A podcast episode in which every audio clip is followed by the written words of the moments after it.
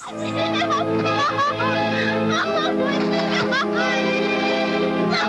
help me!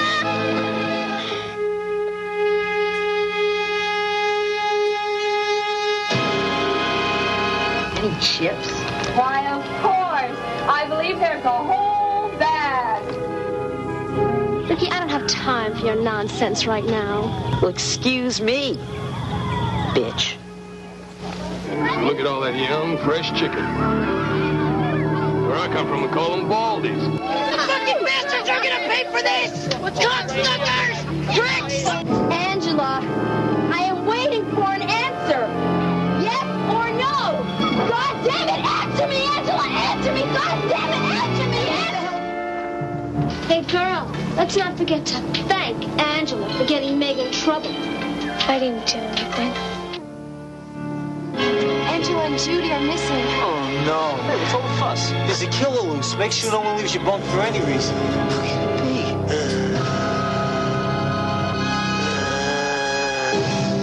Hi, I'm Barbara Crampton from Chopping Mall, and you're listening to The Hysteria Continues. You are indeed, and welcome back to Hysteria Continues, episode number 62. Um, and we're all sat here in the sunshine. Well, some of us are. Um, how's it looking in the states? Is it um, is it is boiling hot and not uh, very unlike England here at the moment? Is it like that for you in the states, or you got rain, or Well, we had a lot, a lot of rain recently, but it kind of subsided for a few days and got, you know, kind of warm. But now it's raining again. right? Okay. What about you, Eric? Have you? Is it glorious sunshine with you? It is glorious sunshine. I mean, this time last week I was in sunny Greece. Yes. And uh, when I landed back in Dublin, it was still like it was sunny Greece. Gosh, how was so Les- it was nice. How was Hmm? Lesbos? Yeah, I wasn't on Lesbos. Oh, I was on. I was on Kefalonia. Okay. where they filmed Captain Corelli's mandolin. So I reenacted it as Captain Eric's pink oboe. Did you did you get it out and uh, give it a good old twirl or whatever you do with an I, oboe blow? I did, yeah, yeah. I did see you. There were some rude signs. Were they, Mm. were they yours? Did you do those? Did I do them? Did I do the pictures? Yes, yes. Oh. I insisted that we stop the car so I could take a picture because there was a town near where we were staying called Fanny's. Right. Which of course has a slightly different meaning in Ireland and England as it does to the states. It does, of course. No, it does not. Well, I don't. Yes, it does actually. Eric, you're so immature. Yeah, I am. I'm so immature. Well, I think it kind of ties in quite nicely with the uh, feature film we have today. But before I get to that, how are you, Nathan? I'm all right. Yes. It sounds You like he's doing laundry. you pu- you puppy sitting at the moment. Yes, Yes. he's How- all over the place. Okay. But very adorable, I guess. Yes, he is. I just I think he'd be very adorable if he went and curled up on his bed and slept during the podcast. Right. Okay. Well, we keep our fingers crossed. And on, on animal news, um, that we we said goodbye to Captain Mainwaring. Oh, yeah, I saw yesterday, Ooh. but um, but not in a bad way. Well, it, it, we we found him a new home because he was um, bullying the other cats and was generally uh, not very happy and a bit jealous. So we found him a lovely new home on his own. So he's going to be very very happy. So we had to uh, get him in a cat basket and across town yesterday. So that was all a bit traumatic. But Yeah, some um, cats are like that. They prefer to be alone. well, that's the thing. He was just he was just kind of um, uh, he was all right with the female cat. It was the t- other two males he would just kind of attack, and it was just escalating. He was just jealous of any of you know um, if they got in the way, he would attack them and stuff, and it just wasn't really fair on them. So. So, but he's got a lovely new home. So that was, you know, that's all all end, all ended well for him. So, um, but yes, feature presentation. Uh, today's my choice, and that is Sleepaway Camp, and it's a film uh, I've probably been asked um, for us to do more than any other film. Um, so hopefully, there's kind of quite a few Sleepaway Camp fans out there. And also, we're going to be doing something which, at first, I thought, I thought, well, actually, how can we do this? It's not really feasible. Then I realised actually there were enough bitches in slasher films for us to do a top three. So we're going to be doing top three slasher movie bitches, complete with um, with sound clips from all of them. So I think that's going to be a lot of fun.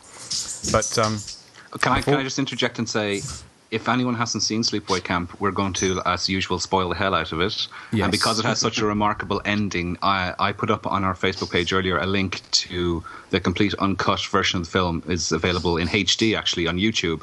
So I'd Well, I advise think- people who haven't seen it I to think wa- buy- the ending is cut. Hmm?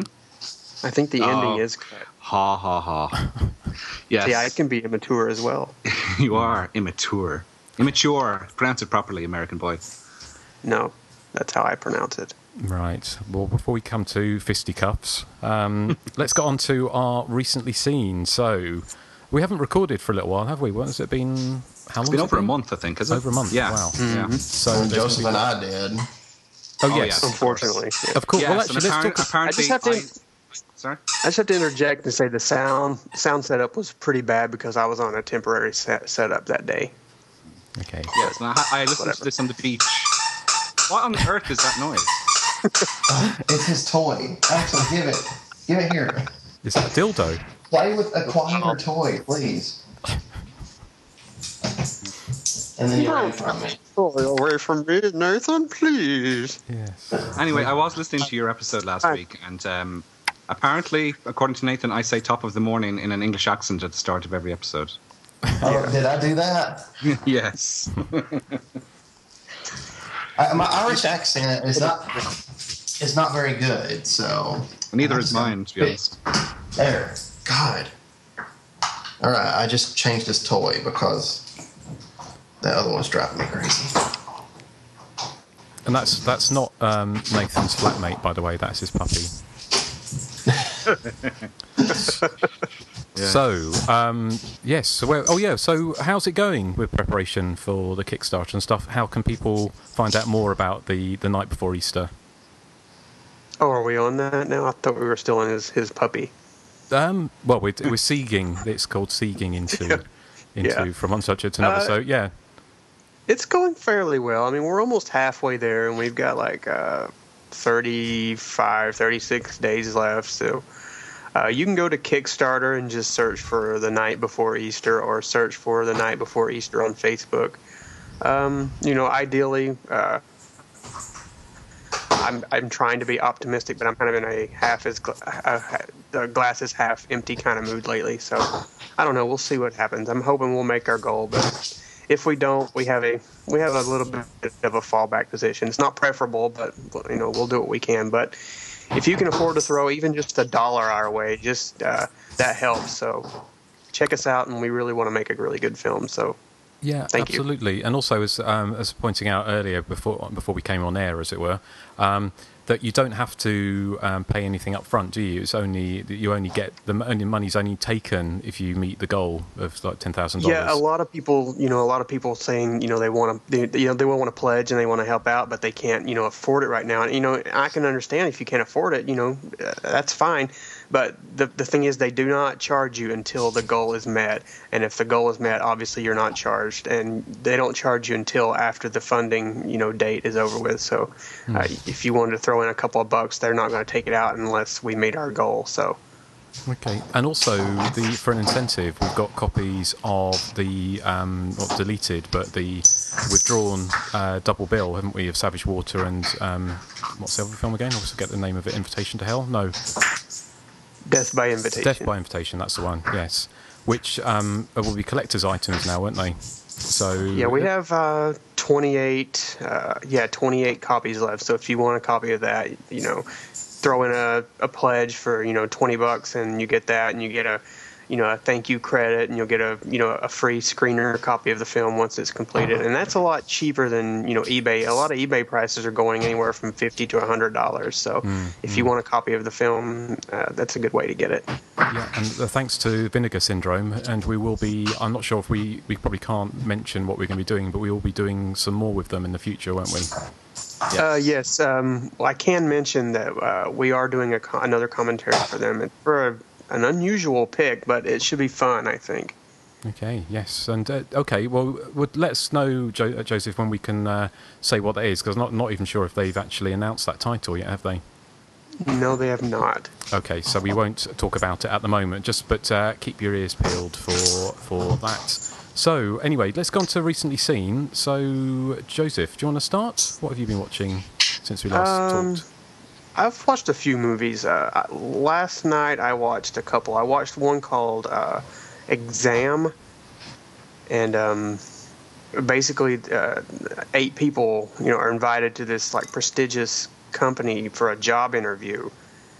And it's kind of like Cube, where it's basically a bunch of people, you know, locked in one location for the duration of the film. And basically, the the plot is that uh, this guy comes in and says, you know, if you want to join our esteemed ranks, uh, you have one question before you, and, and there's only one answer. And they all have a sheet of paper, and then he leaves the room, and they look at the paper, and there's nothing on the paper. So they spend the next, you know, 90 minutes trying to figure out what the question is and what the answer could possibly be. And basically, they kind of, you know, you know, like Cube and Saw and those types of uh, confined space films, they kind of, you know, start going going a little crazy and you know, completely acting, you know, not really normal and just overact, overreacting to every little thing, trying to figure out this question because they all want the job. And, uh, you know, what the job is is a little vague until the end, but uh, I, it is pretty good movie. I, I, I kind of like the setup and I like um, the whole, uh, what's the word I'm looking for? The, the, rep, the resolution to the whole, you know, uh, quandary of what the question and answer is. I thought it's kind of clever. I guessed it, you know, midway through, but I still thought it was clever. But the problem is that they kind of spoon feed you a little bit too too much information towards the end of the film, and it's really unnecessary. But you know, if they had just kept you know ini- the initial setup and then ended it when you know they reveal what the question and answer is, I thought yeah, it would have been a lot better film. But it just goes on for another five or ten minutes, and it's you know it's too much information it, so that makes it it's a little too long but you know uh, a marginal thumbs up if you see it. it is from 2009 uh, it's pretty decent little thriller uh, not bad i do have to mention that the characters are completely just hateful and, uh, and despicable but here it kind of works because it kind of adds to the the actual storyline so yeah not not too awful Whoa. yeah this is uh I'm, I'm talking over a bunch of. It sounds like the apocalypse. And I also watched a film called uh, Nailbiter last night. It's basically uh, uh, this woman and her three uh, daughters.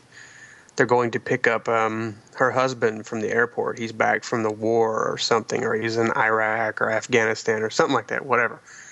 And uh, you know, on the way, they, they they drive through Kansas, and there's you know news reports of a huge uh, tornado coming through. So, you know they they try to uh, drive past the storm, but then they get a glimpse of the actual tornado, and they realize you know it's probably best if they you know find shelter. So they pull off the road, and they run to this nearby house, and uh, they they essentially break into this cellar to kind of wait out the storm, and um, basically what happens after that. Uh, I don't really want to say anything, but it, it, they have they have more to worry about than the storm is pretty much all I'll say. And um, it, it's a it's a pretty good movie. It's got some really good um, special effects and some good suspense. And uh, but my problem is that it's re- it has some really poorly written dialogue and some flat acting and a lot of the questions they raise are just kind of you know shuffled like shoot away by the wayside or whatever and so I was a little underwhelmed with it as well. Um, particularly the the mother character, uh, who's I guess essentially the lead. Uh, she's pretty terrible. I mean, the oldest daughter is actually pretty good as as this kind of uh, she kind of becomes this kind of ass kicking hero towards the conclusion of the film, and she's pretty good. But you know, the rest of the cast, or you can tell they they probably plucked these people off the street somewhere, and it's just it's kind of distracting because the, the actual you know production values and are really really well done for such a small budget. But uh, I'm afraid I did not you know end up chewing my fingernails like I'd hoped because it is called nail biter. But eh, I'll go ahead and give it another marginal thumbs up. Just kind of uh, see it with reservations. Okay, I've not heard of that one. Anyone else? No, I haven't heard of it. I've heard of it, but I haven't seen it. Okay, okay, all right. Well, thank you, it's, Joseph. It's always unearthing gems So, anything Yeah. else? Yeah, I saw uh, Friday. I went to see Pacific Rim, Hmm. and you know, I, I, I you guys, prob- yeah, go ahead, laugh, get it out of the way. There you go. I'm sure you guys aren't really interested in this type of movie, but you know, I like gigantic monster films, so I was kind of you know excited for this. It's basically uh, these uh, kaiju, which is Japanese for you know strange beast. They're these skyscraper-sized. Uh, monsters, which the film actually calls kaiju. They basically emerge from the ocean and they start, you know, wreaking havoc on Earth. So the government, you know, funds this program where they build these gigantic, you know, skyscraper-sized robots that are kind of controlled by uh, two people to fight these monsters off, you know, before the monsters basically destroy the world. And um, the initial setup where uh, the narration is explaining uh, where they came from and uh, their first attack out their first attack on earth was like really great really well done and the effects were really well done. And um, there's a there's a few scenes in the film that you're like wow this is just kind of breathtaking.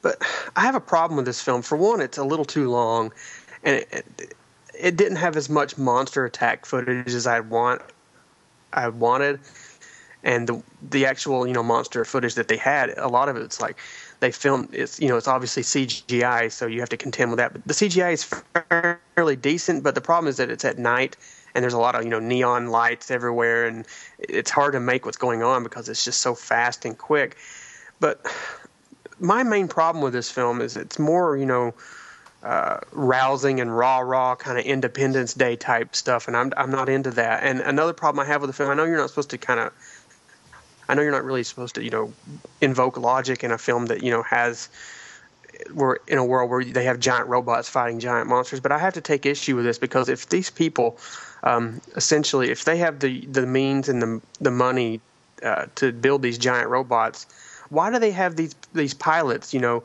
Uh, fight these monsters inside the robots why not you know have these uh, people you know remotely doing this from some other location so they won't get killed. You know, because throughout through the film, you know, a couple people die trying to fight these monsters, and you know, so then they have to move into this whole, oh, well, they died, but they died for a cause, and now we can do it. We can rise up and destroy the apocalypse. And I'm like, yeah, you're going to go out and get killed because you know you had all this money to build these robots, but you were too stupid to kind of use the same technology to you know control these robots from elsewhere so your people wouldn't get hurt. I just kind of find find it you know if you if you're going to have these giant robots, obviously you're going to have the logic to you know control them from some computer somewhere, and it's just kind of false suspense and it just doesn't really work.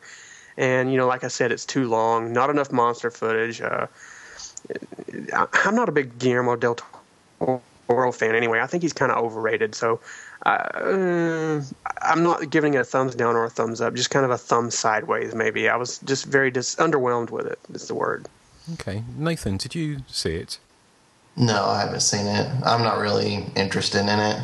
Okay, I mean, I'm I quite like. I saw the trailers, and the trailers looked good. So I mean, I know Eric's a fan of rims, aren't you, Eric? So you tempted? Ha ha ha. I do like Guillermo, uh, Guillermo del Toro. Uh, I like Pan's Labyrinth and Devil's Backbone in particular. It wasn't pushed on the Hellboy movies because I don't really like superhero stuff. I absolutely despised everything to do with Transformers, and that's what this film kind of reminds me of. So that's oh, why it's I, much better than Transformers. I'll give it. Yeah. that. it has a you know it has a human element to it that's missing from the Transformers films. But, But still, I don't know. I'm not. I'm not pushed. I mean, uh, maybe I'm. Maybe I'm maturing finally, but I just these summer blockbusters just don't do it for me anymore. find, find that hard to believe, Eric. Yeah, I'd say know. it's good for a one-time watch, but it's not. It's nothing I'd ever want to see again. Okay, well, I, I kind of I fancy seeing it. Did you see it in 3D? No, I did not. I saw it in just 2D. Because it was um it's post converted, wasn't it? Yeah, well, the um, uh, I can't remember. There's some some shots uh, were actually filmed for 3D, but most of it was post converted. But I heard that it's just you know it, you know like most post conversions, it's not you know totally well done. So I guess hmm. if you want to see it in 2D, it's not going to make much of a difference. Hmm. I wonder why they do that. Because they is it just cheaper to do it that way than film it in 3D? I guess it must be. Yeah, and then they it's cheap. I, I'm assuming it's cheaper just kind of post convert it in 3D, and then they still make their money by selling 3D ticket prices. So you know it's a hmm. money, it's a financial thing. Did you actually just as an aside? Did you hear about 3D TVs? They've um, the in the in this country, well, in the UK, they've stopped. Um, the BBC has stopped broadcasting in 3D uh, now because they said there isn't enough interest in it. Yeah, So- I heard that. Yeah. So I don't know if that's the same in the states, but apparently, just it's not being because I know Nathan's. You've got 3D TV, haven't you? Yes, I do. Hmm. Do you watch stuff on it? Actually, on on you know sort of uh, streaming and uh, TV shows and stuff. No, I mean to me that's that, that's pointless. I I just watch movies where I think stuff's going to fly out of the screen. Well, another thing about this film, you know, financially speaking, is that it cost 100, 180 million, and I think it's only made like uh, like 30 odd million this weekend. So it's pretty much a financial disaster. Ouch. And they were, you know, they, you know, a while back they were kind of expecting it to be this huge summer blockbuster, but then it just kind of got overshadowed by. Uh, uh, that Despicable Me film, and then I think Adam Sandler had some movie out with a bunch of Grown comics too. that kind of Yeah. yeah, that's it. And it just kind of completely overshadowed, and so now they're all like disappointed, and you know, That probably puts- myself, I you know, if it wants to make 180 million, that's fine, but I don't, I don't think it's you know, I don't see what the 180 million went into except for all the you know the grand grand computer effects, but whatever. Well, that sort of pretty much put pay to his uh, plans to do the H.P. Lovecraft uh, film. He, he's been he's been wanting to get off the ground for ages, isn't he? In the Mouth of Madness or the Mountains of Madness or whatever it was um, uh, that he wanted to do, and they were kind of very wary of doing that. And I don't think he's ever going to get to do it now, is he? Because if he can't make a he can't make money doing a film this commercial, then he that's kind of probably off the cards. But um, I think I think another problem with this film is he doesn't really have anyone who you know who could sell the film. He's got the guy from he's got the guy from The Wire and the guy from Sons of Anarchy, and they're not really big names. And I think he needed some kind of big name to kind of drive the project. And I think a lot of people are like, well, you know, it looks pretty good. It's giant robots versus, versus giant monsters, but who's the star? And I think that might have been an issue with the film as well. okay, all right, all right, fair enough. And anything else? Uh, no, I haven't really been watching a whole lot of TV lately, unfortunately. Okay, all right. Well, thank you, Joseph. Um, Nathan, how about you? Um, I watched Sleep Tight. Oh yeah, Um, yes, the one that you had talked about um, previously. I really liked it. Um, I don't know if I necessarily found the the main guy to be sympathetic. I kind of thought it was pretty awful what he was doing to the people in this movie. Um, but it's it's it's interesting nonetheless because it's just he's so miserable that he has to make other people miserable too. You know, that's the only thing that actually makes him happy. It's kind of like Justin. oh yes, yeah. I think it's pot calling kettle black as usual. Eric. Handbags There's some door. bullying going on this morning. Yeah. Mm-hmm. Um. Anyway, um, I liked it though. I thought it was a really good movie and worth checking out for anybody that hasn't seen it yet. Okay, yeah, I'd, I'd say we talked about that um, previously, so that's it's good you checked that out. Um, anything else? Uh, the ABCs of Death, which uh, ho hum. I mean, Yes. it's just so. I, I just it's so I don't care. I mean, I think I could have come up with a better. I think if you put Voodoo Massacre in that film, it would have been the best movie in that whole um, ABCs of Death. Whoa. You know, they're right. making a sequel to that. it's just it's almost every film in that um, anthology is a miss. I mean, it's there's some letters that are just uh, most of them are like comical rather than supposed to be, I guess, scary. And I don't know, just I mean, there are a few ones that are okay, but for the most part, they were just god awful. Okay. Well, I've not. You, you've all seen that, haven't you? I, have not Yes. seen it. No, actually, Joseph, I've not you- seen it you've yet, but seen I it. have no interest in seeing it. Mm, no, same here. So No. okay, I watched it for not- free. yeah, fair Yeah, enough. It's not worth seeking out at all. Okay, right. Um, okay. Anything else, Nathan? Uh, the last thing I watched was Bloody Bloody Bible Camp. Oh yeah. um, the movie about a group of teens going to a Bible camp and getting stalked by a nun with an axe. It should have been a lot better than it is. Uh, it starts it opens with like a, a big massacre where the nun just kills like six or seven people. Like it's like a mini slasher movie in the first 15 minutes.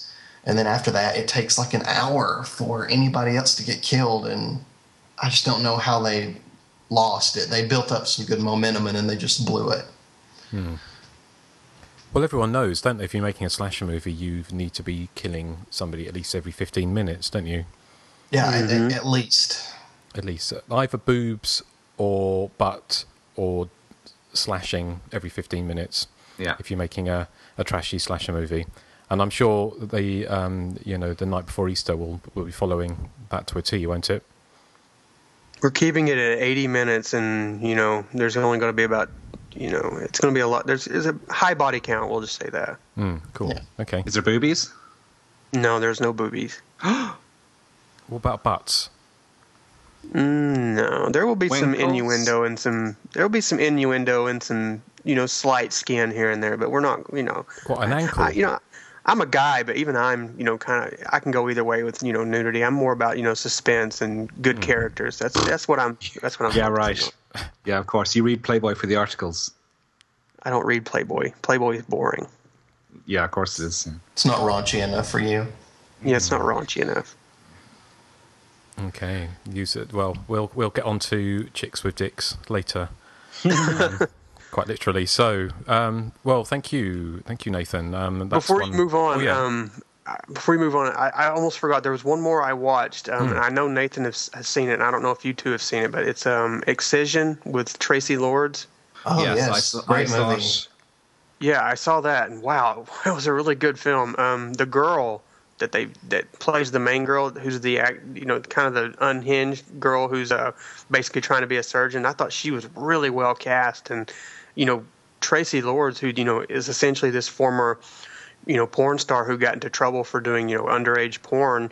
She's someone you never expect to go on to you know make a you know very good living you know as a, as a serious actress. But wow she was so good here. I mean she i will go so far as to say that her performance was pretty much oscar worthy. I thought she was really really that good. And the film is just really well made. And um, kind of bizarre and demented and out there but i really enjoyed it a lot mm, i saw that one at the Horrorthon and i was kind of perplexed because I didn't view it as a horror film as such. I thought it was more of a quirky indie comedy. No, it's it's a little bit of both. I mean, it's it's, it's definitely disturbing, but it's it's also funny in a lot of places as well. But I really enjoyed it. Not the ending though. No, that no, ending. The, the ending, of, the ending was horror, yes, but the rest of it. Yeah. I mean, I could have done without the ickiness of the menstrual blood, which sort of was, you know, a common thread throughout the film. That yeah. was making me feel kind of sick. Um, to be honest. But I do agree, Traci this, Lords. This comes from the guy who likes Bob Hoskins' back hair. Yeah, well, that's completely different. I, I, did watch Who Framed Roger Rabbit a few days ago. I forgot about yeah. that. Swing. And his his back hair is prominent in that film. Yes, I know. well, that segues us nicely onto Eric. Yes. It? So. Okay. well, my recently seen, I was um, before I went to Greece. I was in hospital. I was having my gallbladder removed, and um, I had to stay in for five days in the end, which was more than I anticipated. So my flatmate brought in my laptop, and I watched the Maniac remake, which I discovered wasn't a great idea, as I had various kind of tubes and things sticking out of my side. Um, so every kind of slash and stab in the movie, I could re well, I was really wincing at because I could sort of feel the pain. But uh, I do agree that the film is very well made very well acted, very strong. Uh, as, jo- as Joseph said, it has a great score. It has this kind of electronic score that sounds like it could be from the 80s, but sounds contemporary, contemporary time, which I really liked about it. Um, as with the original, it's probably not something I would go back to too often because the violence in it is quite cruel and extreme, and it doesn't have that fun slasher feel that uh, I prefer, you know, from something like Friday the Thirteenth. But I do agree it is a good movie. Although I'm still, as with the original, perplexed as to why sort of the moody title character manages to strike up such a good relationship with the female photographer when he's so withdrawn and seems so disinterested in any human beings around him. That bit is well, still. Hmm? If I could be fair, I think the girl, uh, she was kind of withdrawn in her own way, and you know, uh, Elijah Wood. I mean, he's not wonderfully attractive, but he's a, he's a little more attractive than you know Joe the original Spinell, yeah. guy. Yes, yeah, that's so true. I think there's there's some yeah. kind of leeway but, there for that. but I mean, he does show signs of being a bit of a creepy weirdo early on in the Yeah. film to her, and I'm just surprised that her alarm bells weren't ringing. To Yeah. be honest, uh, much more fun though. Uh, I recent I watched the other night. Actually, I got on Blu-ray the new Arrow release of The Car, which is the 1977 Universal picture, which is kind of a mishmash between Killdozer and Jaws. Um, now, to me, the film I'd only ever experienced the film on TV viewings, so it always felt kind of like a TV movie to me. But this new Blu-ray is in its original aspect ratio, and it looks absolutely stunning, and it feels really cinematic for the first time to me. Um, and the film is just so enjoyably silly and trashy, and what makes it wonderful is that everyone is playing it straight. You know, the the cast led by James Brolin, and also the daughters played by Kim and Kyle Richards, the sisters who are so prominent in so many 70s and early 80s movies. Um, I especially love that really. Um, I suppose it's hard. I mean, it's it's it sound makes me sound really evil to say it's a hilarious opening sequence where the two cyclists are pushed off the cliff by the evil demonic car. But I mean, I just I could watch that opening sequence over and over. It's just so much fun. Um, it's a film. Um, it's not going to make anyone's top ten list. I know it's it's it's probably in. I think I read on the uh, Internet Movie Database it's in the top 100 worst movies of all time, which is probably why I like it. But uh, I urge anyone who has any interest in the film to get the the Blu-ray because it looks absolutely amazing. Was it was it meant to be quite campy? I don't think so. No. Now there's a commentary track with the director on the Blu-ray, but I've read reviews that it's a bit dry and a bit bland because the director is, is now into his mid 80s, Right. so he doesn't have a lot to say for himself. But Keeps nodding off. possibly. Yeah. But um, but from what I can tell, no, I think it's meant to be taken seriously. I mean, this is 1977. I suppose when you Hmm. know if it was made nowadays, it would be done like Snakes on a Plane, I suppose. But Yeah, yeah. back then, I think it was made as a serious suspense movie. And I mean, there are moments of, of decent suspense and horror in it. It's just that the whole concept is just so ludicrous. Okay, no, well that sounds it's one I'll look out because it's again it's a film that I saw on TV back in the early '80s, probably or you know, mid '80s on on TV and sort of late night sort of BBC double bills. So um, Yeah. so yeah, I'd be interested to check it out. And yeah, just one other one I watched recently. Uh, speaking of Kyle Richards, she's also in the next one I saw, which it's one I've come very late to in the day, 33 years after it was released. Watcher in the Woods, which was the sort of Disney movie they made when they were sort of experimenting with more grown up features, you know, with films like The Black Hole and this one, which uh, stars Holly Lynn Johnson. Uh, and her younger sister is played by Kyle Richards. They move into this old mansion where the landlady is played by Bette Davis, and she has a tragic backstory where her daughter vanished mysteriously 30 years earlier. Um, now, I have to say that the film, as we were saying, like the film is is a great length. It's only 80 minutes, possibly less, uh, and it starts out in typical haunted house fashion. You know, very much like something like The Nesting or uh, Amityville 3, probably it's more close to. And there's a great scene actually where Lynn Holly Johnson is looking into a mirror and she doesn't see her own reflection, and it's quite an eerie uh, image. Um, and then the film sort of later on moves into some fairly barmy sci-fi directions, and there's a controversial ending to it actually that I didn't realize that was uh, suffered major studio interference. Um, and you can you can watch the alternate endings on YouTube if you want. But I thought as a whole the film was was interesting.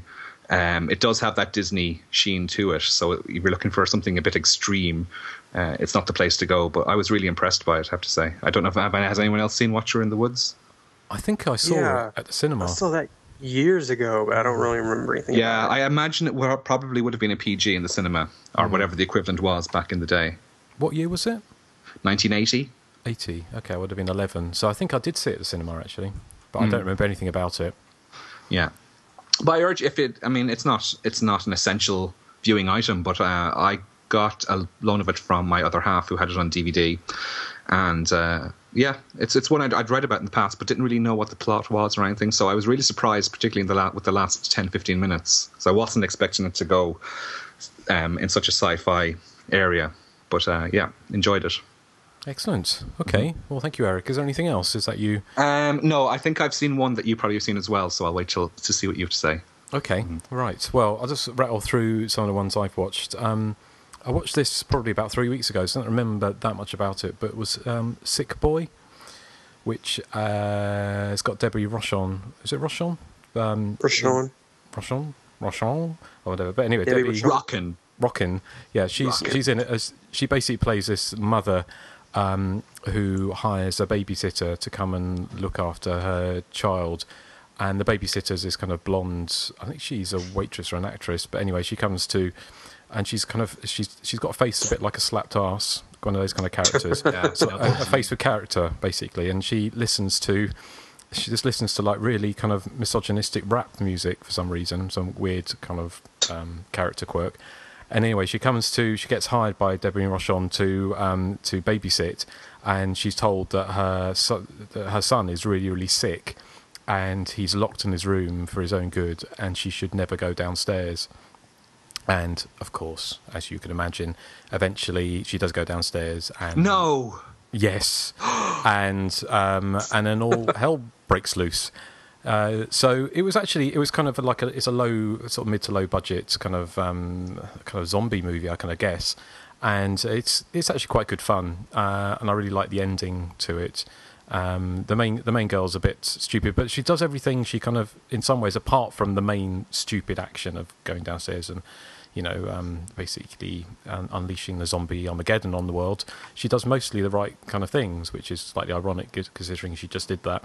But it was, yeah, it's it's worth a watch. It's kind of a, like a, a little time waster. There's Well, if you're if you're dumb enough to listen to rap music, you're probably dumb enough to go down into the cellar. But it's just kind of bizarre. She's kind of driving along in a car, and it's all like, "Oh, bitches, shoot the bitch in the head," and she's like bopping along at the steering wheel. It's just really bizarre. But um, but there you go. That's youngsters for you today. But um, Yeah. so has anyone seen it? No, I have. I was I was reading about it recently in, in something. Yeah. Yeah, I mean it's not great, but it's kind of it's it's quite entertaining. Um, Actually, I think the review was in the Dark Side magazine I was reading on my holidays, trying to escape from the Mr. Bully himself, and there he was, mentioned three times in the issue I was reading. oh, that's what his fame for you. Yeah, I know. it's gone to your head. I know. I'm sitting here Yeah. in a in a gold throne, surrounded by cats. Yeah, Um, that's what I imagine. Yeah. so With a fine glass of port. actually, I've got I've got a Uncanny, that impression. Uncanny. Yeah. my little my little tinkle. I've been working on my ice. accent a little. Yes, but it's, um, everyone always does. Every, all, all the Americans I know always do that kind of slightly bizarre. You know, it's what we Bobby. Where's the Bobby kind of um, type English accent? Was that your American right there? Well, no, not really. I can't. I'm not very good at accents. And we've done we've done we've done accents. To, uh, we have terrible effect. accents. Everyone has a different accent in the states. Yeah, I know. It's like kind of, no one's accent are like consistent with one another. no. Well, it's the same in the UK as well. You know, they, you know, right across the UK, you've got, you know, where in Bristol, where I live, where I live, they, they, you know, it's the, it's a real kind of country, not country bumpkin, Ooh-ar. ooh-ar, my lover, that type of accent. Um, the only like I because I'm from Surrey, so you know, so there's no no real accent there, apart from When you were posh. when you were when you were uh, in Surrey during your boyhood years, did you romp with your school chums in the fins and spinnies when the twilights bathed the hedgerows like a lambent flame? Um, Yeah, I'd say you did. So yeah, most of the most of the time I did, yes. And then we go punting down the uh, the riverway. Did you, did you have to do Morris dancing as part of your curriculum? No, I've never Morris danced. All right. I think your Uh, British accent, Justin, is not, I guess, as pronounced as what I see on TV. I was watching that show Balls of Steel, Hmm. and some of the people on that show have like, you know, the the thickest accents. Well, what's We've got- kind of funny is that the, I remember talking to Justin on the phone like ten or fifteen years ago, and I couldn't really understand a word he was saying. but now that we've all now that we've all talked so much, I don't really even hear an accent. You just kind of sound American to me, both of you actually. Oh dear. It's, Well, it's I was- I seriously. I, was- mean, I'm constantly mistaken for an American whenever I'm in Scotland for some reason. especially Eric. I mean, Eric, I don't even hear an Irish accent anymore. It's kind of a neutral Irish accent, yeah. Whenever Yeah. we whenever we go abroad, we're always asked if we're Australian or South African. Especially in in in America, in Los Angeles, we were like someone asked us, um, you know, what uh, Johannesburg was like. So it's just really bizarre. but, but but there you go. So anyway, Isn't that, isn't that Africa? South Yes. Africa? Yeah. South Africa. Yeah. yeah. So but they've got a really their accent, uh, South African accents, quite you know, quite sort of. I can't do I can't do accents. I wish I could do accents, but I can't do a South African accent. But it's quite it can especially that kind of um, that white Afrikaans is really quite sort of it's sort of tight, kind of clipped. Yeah, think of the lead character in District Thir- is it District Thirteen. It was called. Yeah, yeah, nineteen. Like he District Nine. District Nine, Nine. that's so- sorry. Yeah. Yeah. No, that's a strong South African accent. Justin, you can do an American accent because you did one on the last Slumber Party podcast. Yeah, I know. I, I have to psych myself up to do accents because it always kind of comes out slightly wrong.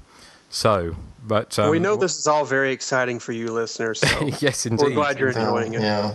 Well, talking of talking of um, slightly bizarre things, uh, the film I think Eric was probably hinting at was um, one that I watched. Actually, I don't know. Maybe it's, uh, maybe you have watched it, but it's um it was on the the new Sci-Fi, uh, as in uh, the television channel. Uh, All right, this, this Shark- wasn't the one, but but, uh, I'm interested to hear what you thought. okay, Sharknado. Yay! Which With Ian is, Ziering, woo! Yeah, which was uh, which was premiered about two or three days ago in America, and through the magic of the internet, I managed to see it. Um, obviously, I took a private jet over to um, Hollywood and watched it. I was wondering and how then you came saw back. it. Yeah. Yes, that's how exactly how I did it, Eric. Just so you know, um, that, that I Private did that jet off the. in the United Kingdom is a euphemism, by the way. Sorry, Private jet in the United Kingdom is a euphemism, by the way. it could be, but it, not in this case. Not in this case. Well, it, I suppose it is, but no, it isn't. But anyway, um, Sharknado.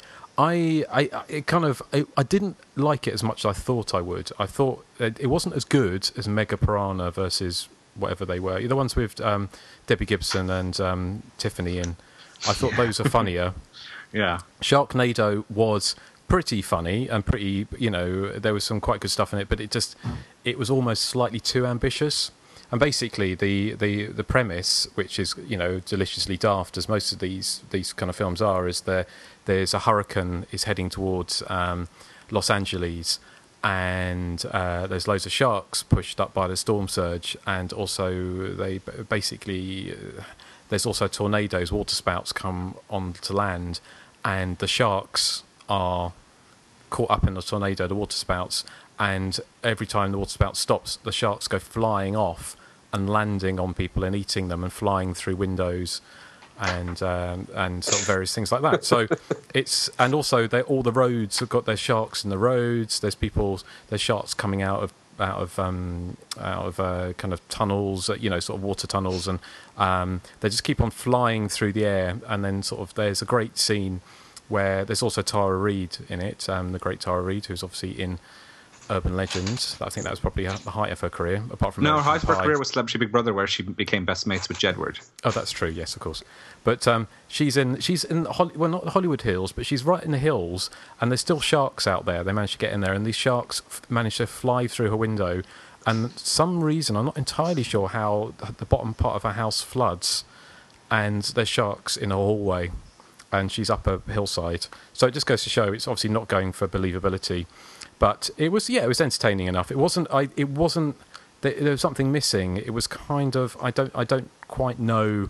It just wasn't. It needed a Tiffany, I think, or a um, you know somebody like that in it. Um, it didn't Or a Toyah. or a Toyah. Toyah would have been good. She would She have was been one of the sharks. She was one of the sharks. Well, there was a there was a shark. scene there was a scene at the end set in an old people's home, so she would. Hey, no. What? Yeah, she could have been a nurse there, a nice young, sprightly nurse in the nursing home. Uh, there's not enough latex. Um, Changing Siouxsie's bedpan. You should have went that route. Yeah. Yeah. well, You could have had him, but you didn't. Yeah. You you failed. So anyway, Sharknado. I take it you've seen it, Nathan. Did you watch it? Actually, I haven't, but I saw Okay. the trailer and it looks amazing, so I have to watch it. Yeah, I think you'll enjoy it. I mean, it's definitely enjoyable. It's just I, it was, and also of course, being an asylum film, the it basically they do all the special effects on the price of you know a couple of meals at a fast food restaurant. So the CGI, there's lots and lots of CGI, and not much of it's very convincing. But I kind of guess.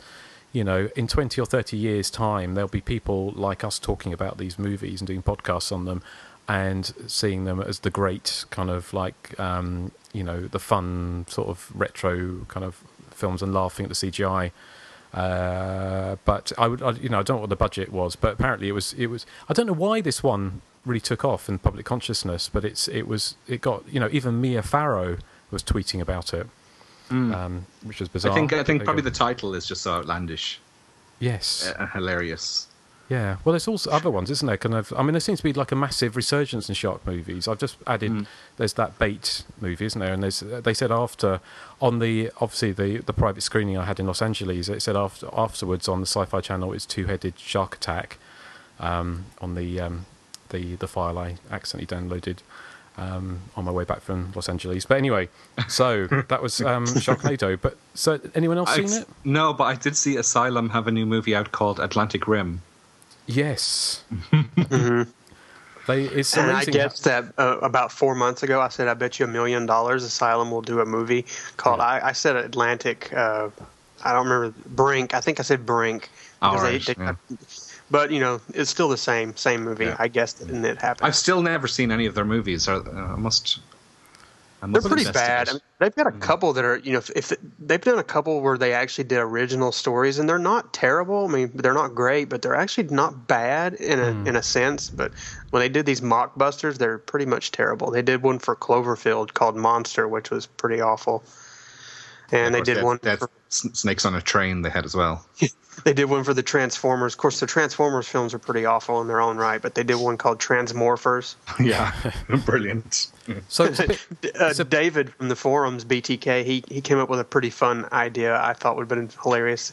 They did one on the talk. They didn't do it, but they should do one on the Toxic Revenger. He said it's called the Toxin Revenger. I thought that would have been kind of funny. I did see on Facebook someone had done a mock-up um, uh, of a, f- a film called Cage Nado with um, Nicolas Cage is coming out of a tornado, which I thought would be pretty fantastic. Um, but yeah, his of course, career's in such fiduciary straits right now. He would probably actually do that for the He paycheck. probably What about, would. what He about probably would. Gothnado? well, that Lots could of be goths in a tornado. That'd be cool. or Toyah Nado. Toyah NATO. That's what I was Oh, about to say. brilliant! Yeah. Yeah, that would strike the fear Flying into anyone's heart, wouldn't it? Um, it would make me very happy. Mm-hmm. Well, there's a there's a demographic of one. So, Shut up, you. But um, I was just also thinking about the the people. Obviously, the the thing that hasn't escaped our attention, is certainly here on Hysteria Continues, was obviously the word "rim," which we alluded to earlier, and obviously that has a double meaning. And I was just thinking about the porn. It doesn't really even need, you know, if there's anyone looking to make a porn version of it, you know, hmm. where do they go with it? I mean, you could do. Well, there's I a don't know, there's a porn star called Pacific. They could just call it Pacific's Rim. or Pacific Quim. Yeah. Yeah, I don't know. I mean, it's just kind of where do you go with that? But um, but uh, but yes. So anyway, that that and but seguing nicely onto this. Um, and I wonder if Eric, I d- well, we'll find out if this is the one you're talking about. But it's not actually a film, but it's a TV series, and this links back not only to Toyah, um, in a kind of in a seven degrees or six degrees Kevin Bacon way, but also Idris Elba, who was in um, in uh, Pacific Rim. He's in a the third series of um, called Luther, which is a not Luther as in the brush, but Luther as in the the the German whatever Yes. sort of the, the name Luther. And he plays a detective, and he was the guy who was in was it the fil- what was that the the film you He were was- talking not the TV series The you were talking Wire. about. The Wire, that's right. Wasn't he in Prometheus? No, was he not in Prometheus? Yeah, he was in Prometheus Oh, as right, well. Okay, Yeah. yeah. Well, Luther's is I haven't seen any of them. The reason I started watching this one was there was um, that basically the first person murdered in it was left dressed as Siouxsie, Siouxsie Sioux. So No so way. Basically, yeah. So this killer had gone into this house and this woman who's like a businesswoman in her forties, and killed her. And when they found her, uh, she had a fright wig on, black fright wig, and black in black leather and fishnets and they were having a dis- discussion, Luther and his the other cop, about whether or not Siouxsie was was um, gothic or post punk. So it's quite bizarre. Oh, interesting. But the reason I'm mentioning it now on here is that um, whoever made it um, are obviously fans of slasher movies because the killer um, there's there's a number of moments or scenes in in the two I've seen on the third season, um, and I won't go into any details on it. But basically, there's um, it, that plays out exactly like a slasher movie with this killer in one um, breaks into a into a, a couple's house and attacks them and kills them. And then he also um, goes and hides in a wardrobe in the, a nurse's house where these three nurses come home, and he's basically stalks these nurses around the house. Um, so it's got real slash movie leanings. So if you um, have any opportunity to watch it, then it's definitely worth a watch. And also, it's very good as well. It's um, it's very very well shot and uh, quite twisted and uh, quite uh, very entertaining. So, so have you have you do you get Luther over there? No, I've heard of it though. Hmm. What So- channel is it on? Uh, BBC One. All right. No, I on haven't Monday. seen it. So it's worth watching. It's definitely worth watching though. So, um, and the last one I'm going to talk about only very very briefly by is the the last kind of film I saw at the cinema was World War Z, or Z if you're in the states. Um, uh, which I kind of enjoyed. I thought it was quite entertaining. It wasn't, but it's funny enough that the people I was with who aren't big horror movie fans enjoyed it a lot more necessarily than I did. I thought it was quite a good film, but also I've I've read the book, which I really really liked, a Max Brooks book, which was excellent. Um, and I, I liked it, but I could see really see the kind of cracks in it where, because you know it's one of um, you know if any film they were thinking was going to flop really badly in the summer, it was going to be this one, um, and it hasn't. It's done pretty well actually, but um, it did. Its budget was spiraled to over 200 million, I think, and they kind of completely reshot the last third of the movie. And um, instead of featuring a massive battle, which they all shot apparently, it was all shot in um, in uh, the Red Square or whatever in, in Moscow, and um, they completely scrapped it and then reshot an ending in Wales, which is kind of slightly Oh. slightly which is slightly bizarre. Um, with uh, set in a lab, so it's kind of cheaper, but it kind of worked, worked quite well. It was being chased around a massive great lab by zombies, but it was uh, yeah, I quite enjoyed it. It wasn't quite as as as good as I was saying, thought it was going to be, and also what was interesting about it is there's no blood in it at all. There's hardly any gore or blood at all in it. There's lots of violence, but it's all kind of off off camera, pretty much. Um, because um, Brad Pitt thought it would be a good idea to make a zombie movie without any gore, which is a stri- slightly strange thing to to do. But um, but has, have any of you seen it? No. No. No. Okay. It's, it's, it's worth a watch. It's quite spectacular. I mean, the, the opening scene in New York, which is actually in, shot in Glasgow, where they, um, which, uh, did you not know that? No. Yeah, they shot the opening scene uh, model for New York. It's all shot in Glasgow. So there's lots of people running around going, "See you, Jimmy," like this, um, dressed as Americans up and down the, up and down the street. Um, Oh dear, our Scottish contingent are going to be yes, complaining about that. Um, but it was it was yeah. So that was very spectacular. uh, But uh, and there, there's great scenes set in um, in uh, the, the uh, in Israel because Israel's the only place in the world that has this big wall around it. So managed to keep everyone out or the zombies out until someone puts in a Toyah record. Um, what? well, it's not a Toyah record actually, no. But they get attracted by this um, this bad singing because they get attracted to noise. And so Oh. they keep. They you've probably seen the trailer where they're rushing up the wall and they all bundle on top of each other, and then I they should listen to the. Lord's Prayer on the Siouxsie and the Banshees first album then. Oh, that would be wonderful. We know the old story. The old story about they. Susan Banshee said it was fantastic. They used to. Um, there was a wine bar.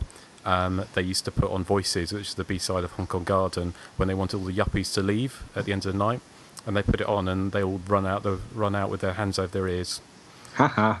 So yeah, but that was on purpose. So anyway, that was that's me done. So um, so No, the, uh, the one I was thinking of was Oh, yeah. um, I know that you've bought it as well. The Happy Birthday to Me When a Stranger Calls double oh, yes. Blu-ray. Yeah, okay. Yeah, I watched When a Ah. Stranger Calls actually the other night, but um, yeah. Yeah, so did I. I mean, because I've never owned When a Stranger Calls, believe it or not, in all my time, because I don't rate it very much, to be honest. Mm. Uh, the first 20 minutes are great. The rest of it is kind of like. Um, what's the movie I'm thinking of? Don't Answer the Phone. It kind of reminds me of, which isn't a film I'm terribly fond of. But um, it was it was dirt cheap. I got it for like 10 euro. So. And I did notice that all the subtitles are in uppercase, so it makes it look like everyone's shouting. Right. Okay. I, I thought that Caps when a lock. stranger. So I Yeah. was going to say when a stranger calls looks absolutely fantastic on it. I mean, it's never because I've got um, I I have an old VHS copy which is one of one of those films that has just kind of basically started to fall apart now. And I think when I tried to watch it, I could watch about five minutes of it, and it just kind of basically went into complete snow and started to make strange noises. So I kind of ejected the tape before it chewed it up, which is obviously one of the pleasures of VHS. Um, but uh, but now it, it just looks incredible. You know, looks so. You know, they've done an amazing job with it. Mm. Um, I haven't haven't looked at Happy Birthday to Me. Does that? I imagine that looks. Yeah, it looks um, good. yeah, Amazing. yeah. Yeah. Now, but th- w- regarding the soundtrack, I wouldn't be able to tell the difference, to be honest, because um, I'm, it's, I'm just like that. it's What, like when a girl me, gets or- a new haircut. I just don't I don't notice, you know, that type of thing. So But it's the same. It's the right soundtrack, isn't it, on this release? that's what that's what Johnny said when he was on with us on Mm. the show. Yeah. Yeah. Yeah. So, So um, I did see one other film when I was in hospital. Um, I was trying not to laugh because it hurt when I laughed. So I, I put on a film. Now it had this line of dialogue. So I think Joseph might be able to guess what film this is. Can you guess, Joseph? I'm going to go. Oh no, not on broccoli. Oh no, not on cauliflower. Can you guess? Uh, No. Is it Orgazmo? No, it's not a film that you normally would laugh at. It was Police Academy 2. Um, but that particular line of dialogue made me laugh quite hard and it, it really, really hurt. Um, but now I can say it without, with, uh, without going into convulsions of agony, and I'm still saying it like a month later. Not on Well, broccoli, Police not on. Academy 2 sucks. I don't remember much about it except that it sucked. Well, it has that little racist bit in it that it was quite funny. So you racist. We're offending. Well, it is, yeah. Offending Hmm? the Asian people, Scottish people, yes, anyone with taste. It's um yes. so right. Well, that Well, was. I thought I'd like Police Academy 2 came on the TV, uh, and I said, okay, I'll put that on because it won't make me laugh, but it did. I am ashamed to say. And are are your with your after your operation? Are you? Is that sorted out your your sort yes, of it has. I haven't vomited at work yet since I had the operation, which is good. Excellent. Because I was vomiting at work quite a lot. Right. Okay. Yes. Well, I'm glad to hear it was a success. Yes. So, I think we and should I still, celebrate. I still like Toyah.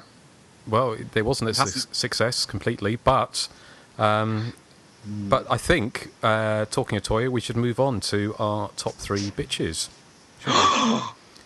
what? I walked into that. I totally walked into that. I can't believe it.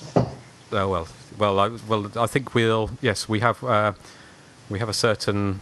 Well, you know who coming up, don't we, Eric? Who? I you know. oh yes, yes, yes, Yes. I know okay. Yes. Well, what we're going to do, and I think it's going to be really fun, is we're going to be doing top three bitches, and um, and also a little extra little surprise for fans of the cat flushing the toilet, which I'll talk about in a minute. But what we're going to do is, um, courtesy of Joseph, thank you very much, is we are going to do play the clip first. So you can play along at home and try and guess who this bitch is. Um, um, and we're going to start with you first, Joseph. Is that okay? Sure. Okay. Well, here's Joseph's number three. Hello, Sidney. How are you? Hey, what do you want, Gail? Well, I was hoping I might get just a few words with you. Cotton. Hi, Sidney.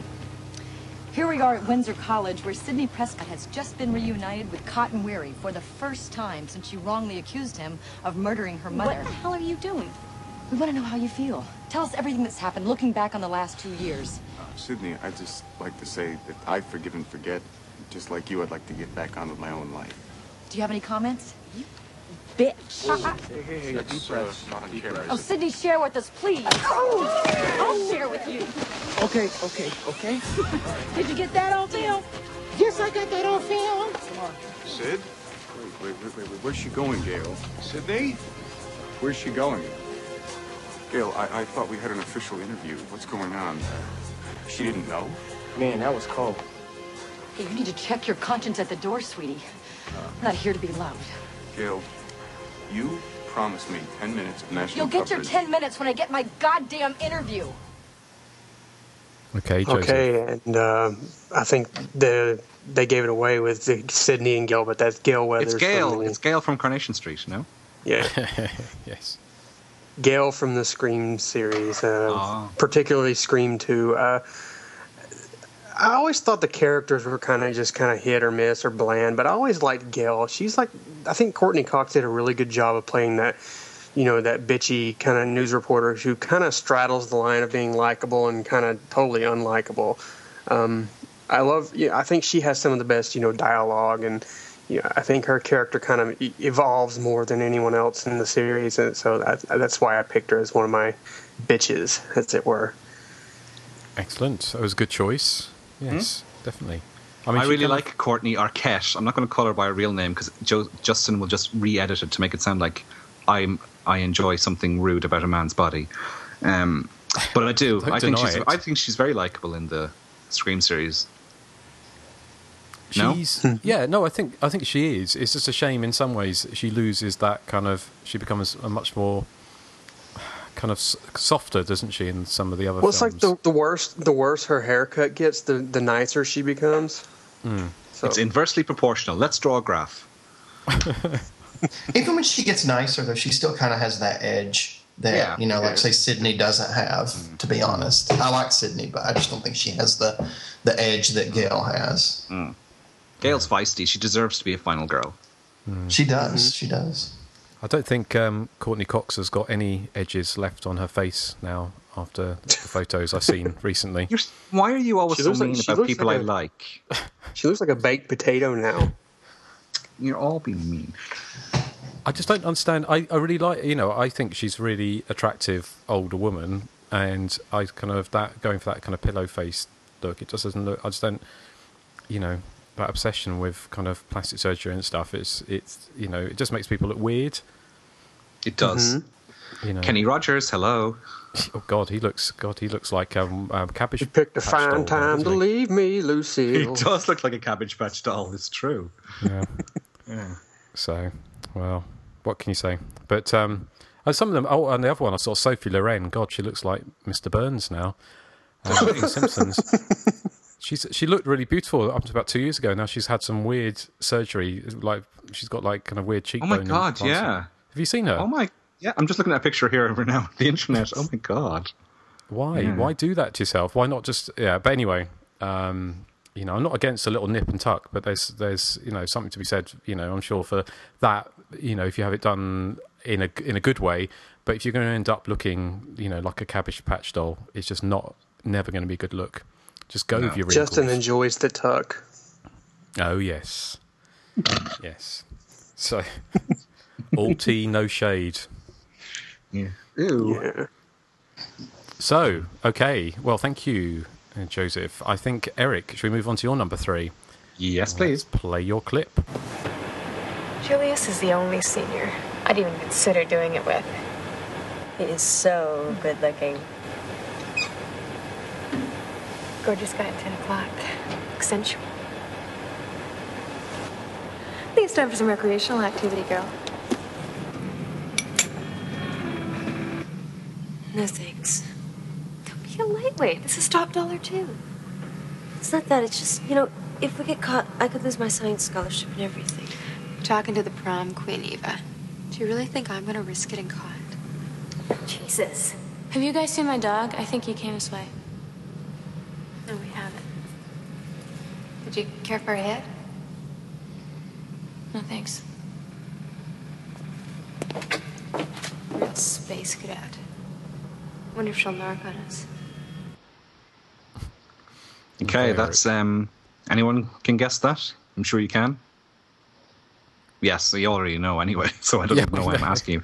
Yeah. It's um it's Tamara from Friday the thirteenth part eight, Jason Takes Manhattan. She's the the coke upped super bitch who has the superior uh, superiority complex and she's trying to lead Kelly Hu down the, the wrong path. Uh, she uses her Who? nerdy vi- Kelly Hu. Who? Not Tom Brockery. Um, oh, God. Um, she, she uses her nerdy video expert, um, well, so-called friend, to try and frame her headmaster. Um, you know, for all her bitchiness, I do end up kind of feeling sorry for her because I think her death in Jason Takes Manhattan is probably the most. The sequence is the most suspenseful and the most probably intense because I like the way she sort of peers out the door of her ensuite and sees Jason in the room but doesn't quite know what's going on. Um, yeah, but maybe she actually maybe she does deserve to die. She does push Rennie into the into the ocean, although Rennie is the blandest final girl ever in the history of any slasher movie. So maybe actually I am on the side of Tamara after all. So uh, yeah, Tamara is my number three. She's my she's my favorite. I even like her more than yesterday. Huh? Tamara. Yes. Oh dear. Um, That's my finest material. Is it? Yes. Gosh. But then you're fired. I'll get my coat. It'll be the only thing. Eric, you're not living up to your responsibilities. We're just. I'm, I'm sorry. We're gonna have to let you go. Okay. Oh. Here's your of which, severance package. Yeah, just like the guy who was originally to play the lead in Friday the Thirteenth Part Eight, he was sacked as well for not living up to expectations. Well, he didn't have like a really horrible haircut, or Yeah, I don't. Yeah, he didn't look enough like Jason Priestley or something, so they hmm. sacked him. Yeah. And brought in Scott Reeves. I mean, Well, just the two most boring characters in all of slasher history. Yes.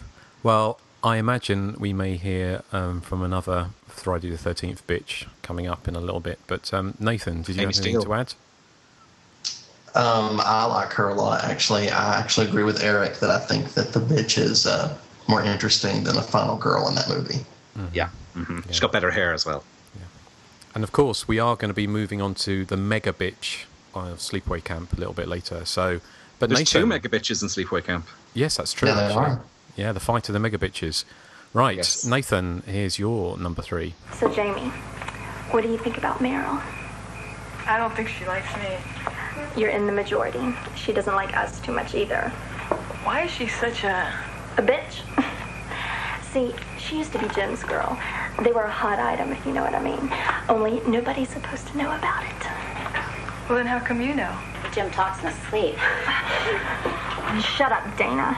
Oh, come on. It's not like it's a secret or nothing. Anyway, Meryl still wants Jim, but he's got his mind on younger ladies. She's been pissed ever since. Mm-hmm. He also won't let her dance. Remember what she said about wanting to dance again? She used to be the best dancer in town.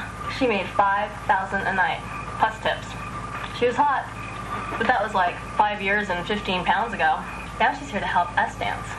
Passing on the torch, so to speak. But she's always going on about how she's going to dance again. Just you wait and see. I'll do it. If you're quite finished, it's time to rehearse. Okay, Nathan.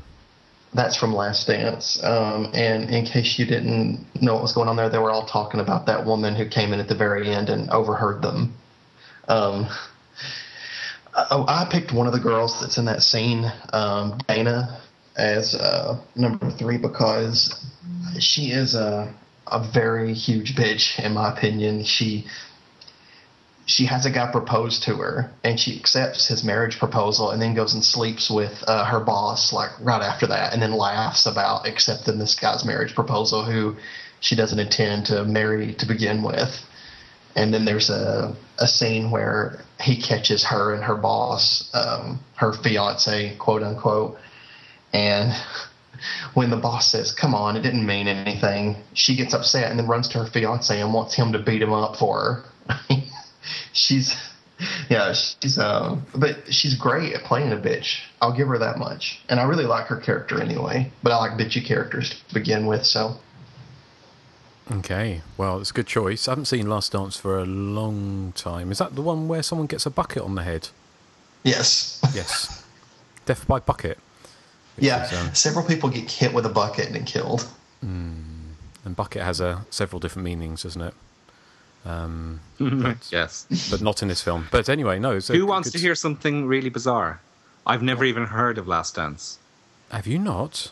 No. oh you should watch it Is this a, ni- is this the one a 1992 movie where someone is killing off contestants of a skimpy dance off? Yes. Yes. Okay, I'll have to look that um, further into that. I think never even be- heard of it. It'd be right up your street, Eric. Yeah, so, so skimpy dance offs are what I'm all about. Exactly. Yes. So, well, thank you, Nathan. Is there anything else you want to say about um, Last Dance? uh, just that eric needs to watch it asap Okay, great. It's on my to-do list along with you know. Bob Hoskins. So, were you going to were you going to add something, Eric? No, I was just going to say, you know. Mm-hmm. That's all.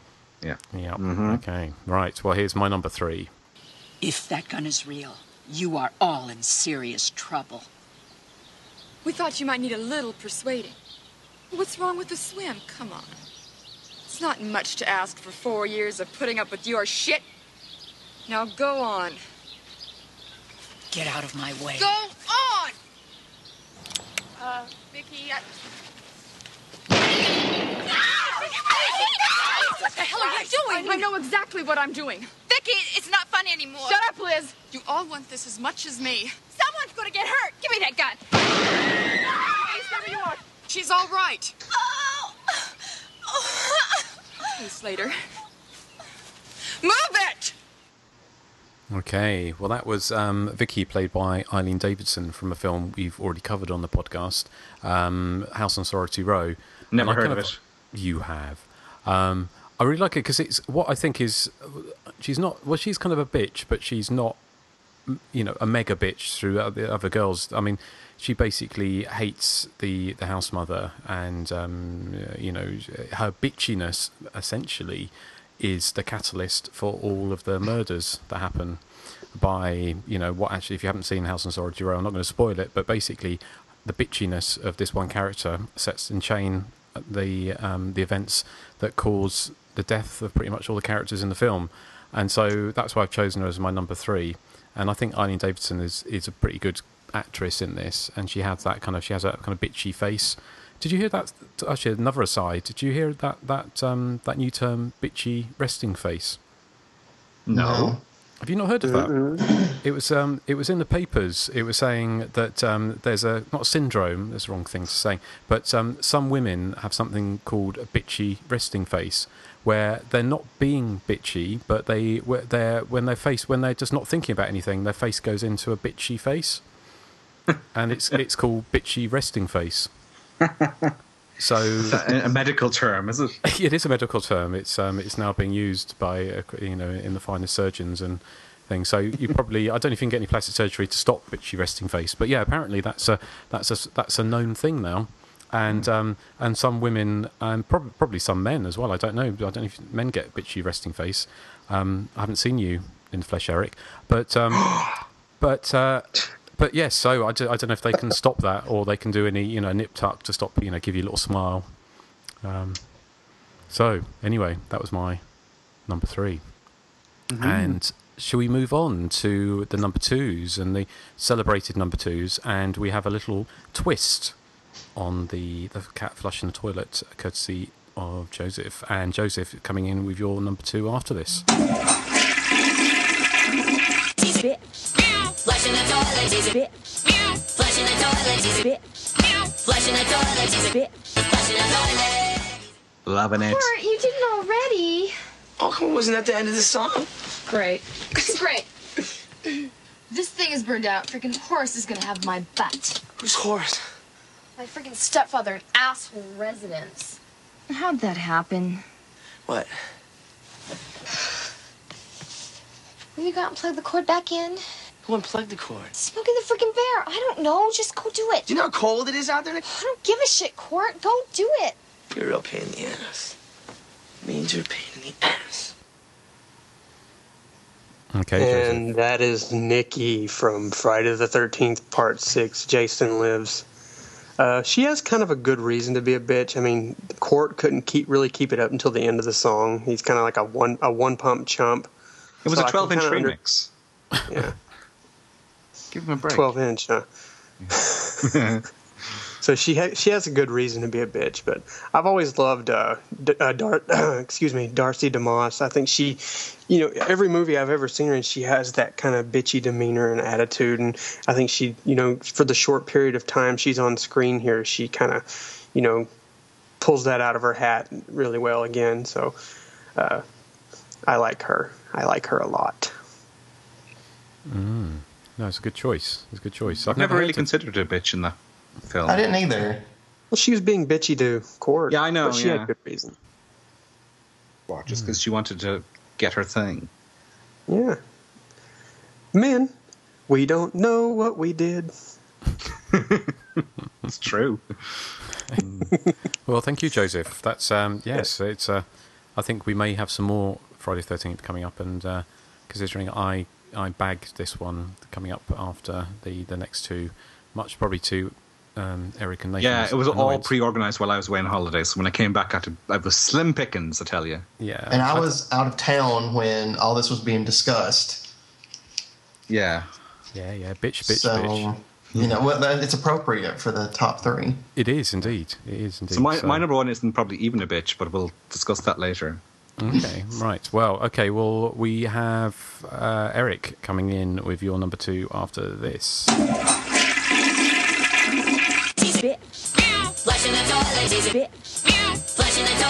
Bitch.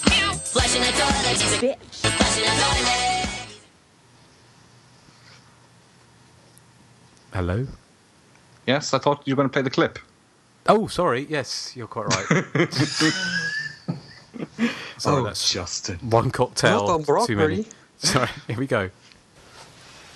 I didn't know you and Brady had anything, okay? You knew. You just didn't care. He's not married. Besides, I've got a right to do what's best for me. Don't you mean what you do best?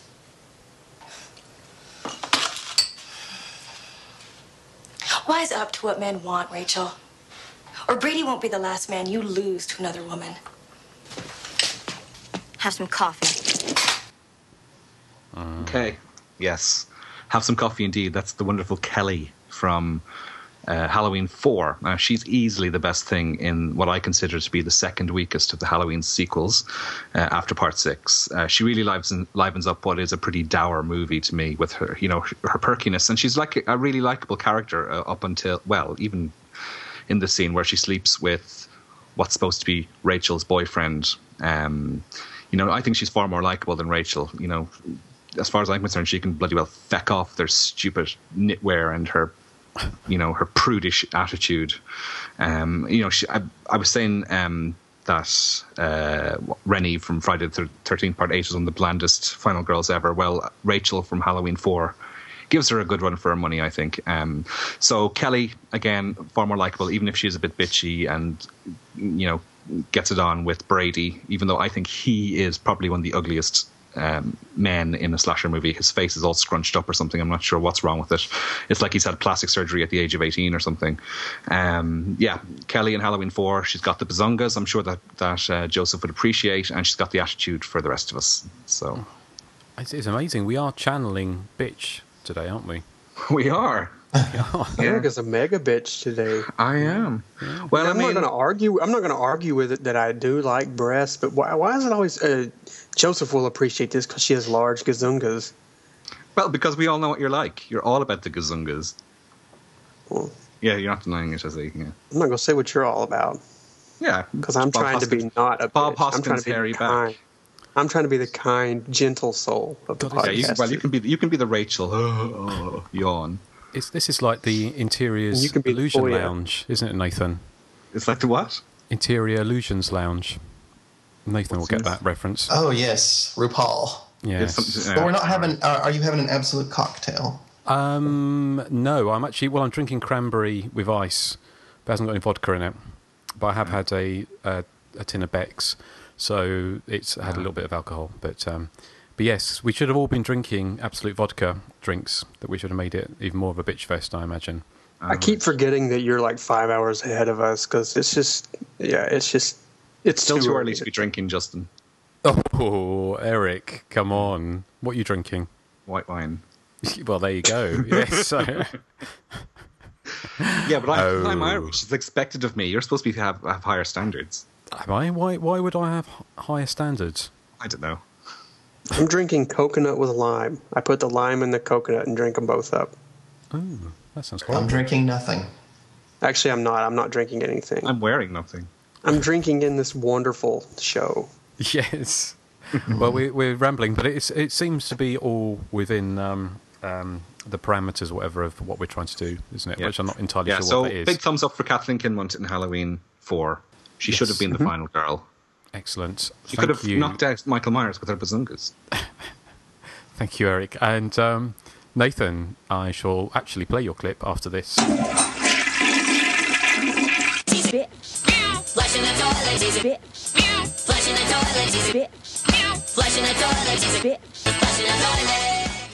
Look, what do you have against Valerie anyway? Nothing. She drinks too much milk. Wouldn't happen to have anything to do with how good a basketball player she is, would it? Or how pretty she is. She works at it. Do you ever notice how perfect her eyeliner is? Just so. No reason to be unkind. I don't like people I have to get to know. Can I borrow your dear? Hey, it's her problem she transferred here, not mine. Diane, you're a snob. Hey, only the best people are, you know? Okay, Nathan, what was that from? Oh, that was the wonderful Diane from the Slumber Party Massacre. I mean, you can't have a bunch of high school girls uh, in a movie together without at least one of them being bitchy, and she fits that role very well. Um, and what you may not know is the girl she's talking about is overhearing everything she's saying about her. So I know how hurtful it must be to be, you know, for people to say you drink too much milk and that your eyeliner is perfect. I can imagine. Yes, it's a cutting. I mean, that would cutting hurt remarks. your feelings. Yeah. Well, you can't have four podcasters together without bitchiness either, apparently. Well, I think we are. It's in keeping, Eric, isn't it? I'm only in character at the moment. Yes. Mm-hmm. In your What's your character. excuse every other podcast? Yeah. Well, I'm in character every podcast, aren't I? So Oh, okay. the character. Of course. Of course, yes. Um, so yes, no, good, good pick, Nathan. Anything anyone else wants to say about Nathan's pick? I would have to rewatch the Slumber Party Massacre to uh, comment. I'm afraid it's been a while. Mm. Yes, same here. Actually, I haven't seen it for ages and ages. So, um, but I'm sure that's something we will get around to at some point. Nathan, is that something? Are you going to be picking some of those movies? Do you reckon? In the near Yeah, future? uh, on down the line, uh, I intend to. Why don't you pick it? Why don't you cancel your next pick and do this one instead? No, no, Please? no. I really want to do this double. I'll give you five dollars. Yeah, Nathan has a double feature coming up, which will be, which will be. I'm not going to say what it is, but uh, imagine all your dreams coming true, and then you'll listen to this podcast. so, um, so, and not the two things. Uh, yeah, anyway, let's go on to my. Spit. Flush in the toilet, spit. Flush in the toilet, spit. Flush in the toilet, spit. Flush in the toilet. Eddie. Eddie. This isn't gonna work out. What's the matter? I lied. Lied about what? About everything. You just don't turn me on, really. Oh, come on. At least I gave you a chance. You just didn't come through. Anyway, I was kind of hoping Nick would come back and find you with me. Why'd you lie? You know, make him jealous. That was the fantastic Melissa from Friday Thirteenth Part Seven, um, by uh, who was um, played by the late Susan Jennifer Sullivan, uh, who was a kind of ul- ultimate preppy kind of um, bitch, eighties bitch. She's dead. Yeah. Yes. Yes. I did not know that. Wow. Oh yeah. She died of um, well, she died in two thousand and nine, I think. Oh, Sadly that's so. too bad. Yeah, but um, but she played a great bitch in this. She didn't do actually much. She went on. I think she was in Click, the Calendar K- Killer, Girl Killer, um, after this. But uh, and one other thing. But she, I thought she was really good in this. She was quite funny. But she was uh, she was like the ultimate ice cold blonde bitch. Um, who who kind of had that real 80s I used to really hate people who dressed like that really kind of preppy 80s uh, look with her you know her pearl necklace and stuff so um, what she did have a Pearl pearl necklace. necklace on Yeah, she did. Went all over you, the pro- you, carpet. you probably had a pearl necklace on him several times, I'd say. oh Eric Continue. I've, I imagine you've had a pearl choker in your time haven't you Ooh. So, um, but yes, no, Melissa is is great in that, and obviously she's she's just kind of um, really really nasty to Lar Park Lincoln's kind of who is a bit of a kind of quirky kind of weird character anyway, but yeah, she just kind of um, she kind of hovers haughtily around the the teenage party with people getting stoned. Um, and just telling them about how much her daddy loves her and what a perfect life she's got, uh, and so yeah, I think she's she's you know pretty much the perfect slash movie bitch. Who of course if you've seen Friday Thirteenth Part Seven, and I expect you have, she gets her comeuppance as you would expect in any Friday Thirteenth movie. So, but I, I imagine um, some of you others would have picked Melissa if I hadn't got in there first. Yes. Yes. I would definitely. Yeah. I would have. Yeah, So- I probably would. I would for the audio clip. I probably would have picked the line. Is this what the way they wear the straitjacket in the mental hospital? Yes, I, well, there's so many to pick from, wasn't there? I know. was some- yeah. yeah. and her But she goes- is quite satisfying, I think, as well, because it's one of the few remaining effects shots in the film. Yes, That, yeah. yeah. That's I like it when she when fun. that when uh, Lar Park Lincoln turns up and she just goes, "Oh, there goes the neighbourhood," Mm. and she has no idea of this who this teenage girl who's just turned up is. She just kind of immediately her Yeah, her, her Uber bitch. And you were, you were comes on. saying about um, the I can't remember the character's name from House on Sorority Row, but like she's nice to her friends and just bitchy about the house mother. But Melissa is just really horrible to everyone around her. It's like who invited her to this Yeah, party? exactly. I suppose she was just like the popular girl, wasn't she?